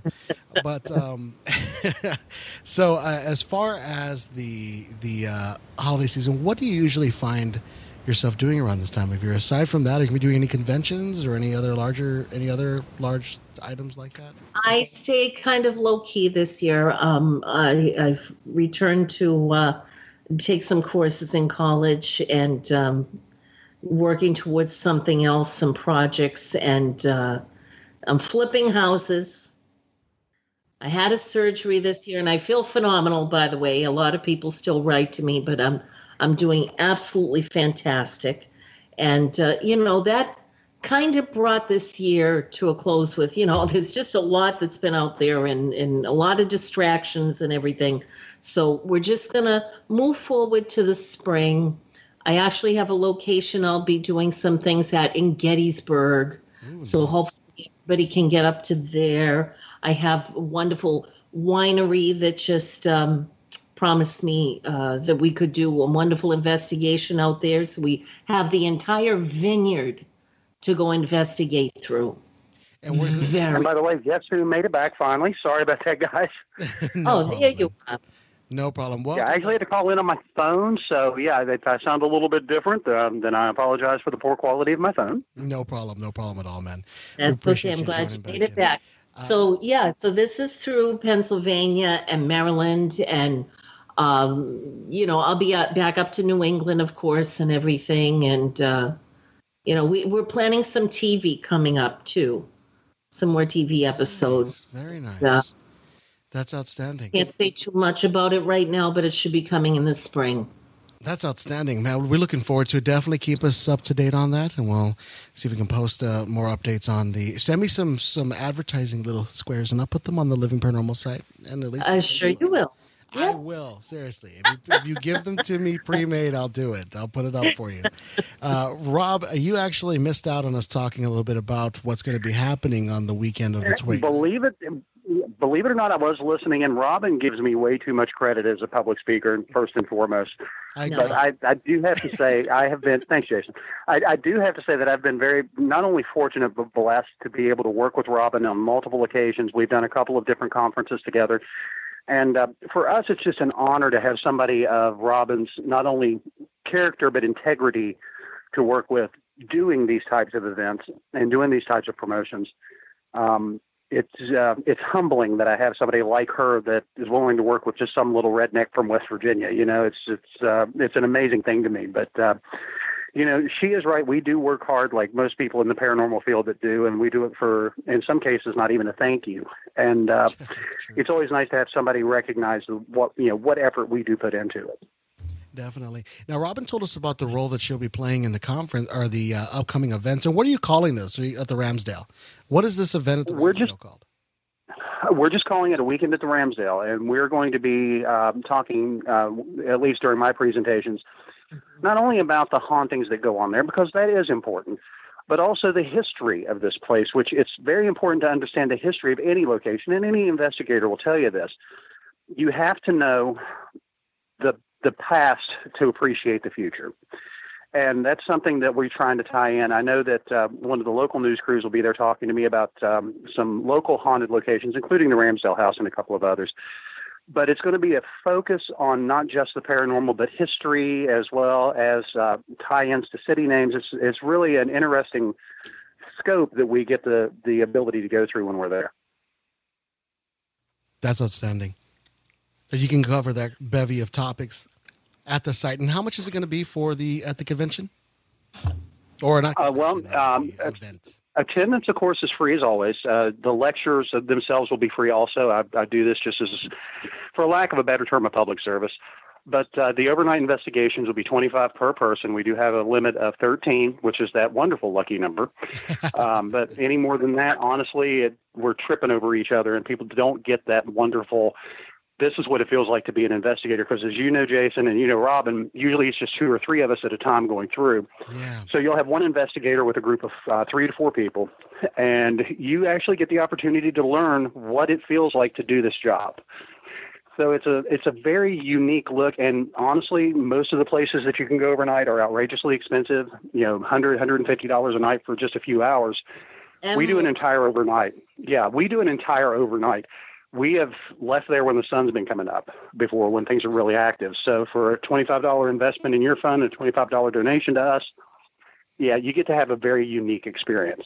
That's outstanding. What ages are you going to be taking on these investigations? I imagine there may be age restrictions.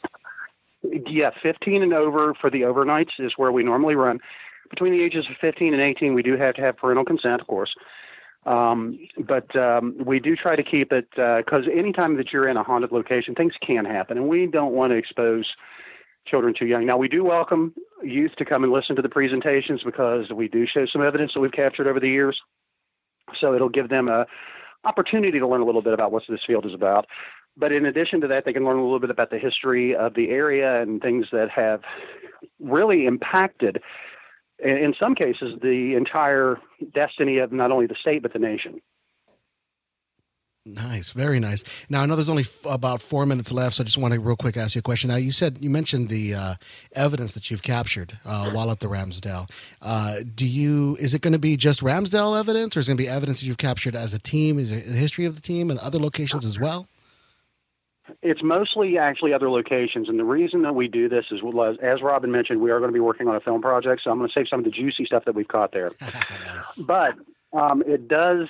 We we have some evidence that we've caught in, for example, uh, Moundsville State Penitentiary, mm. which is a very famous location, uh, as well as a couple of private residences that we have permission to use, so that we can help raise awareness. Nice, and that's a good thing that you're able to use evidence from multiple locations because that that broadens this, the the sheer number that you can bring to this presentation, and that's awesome. You haven't limited yourselves to just the Ramsdell, so that's a good call.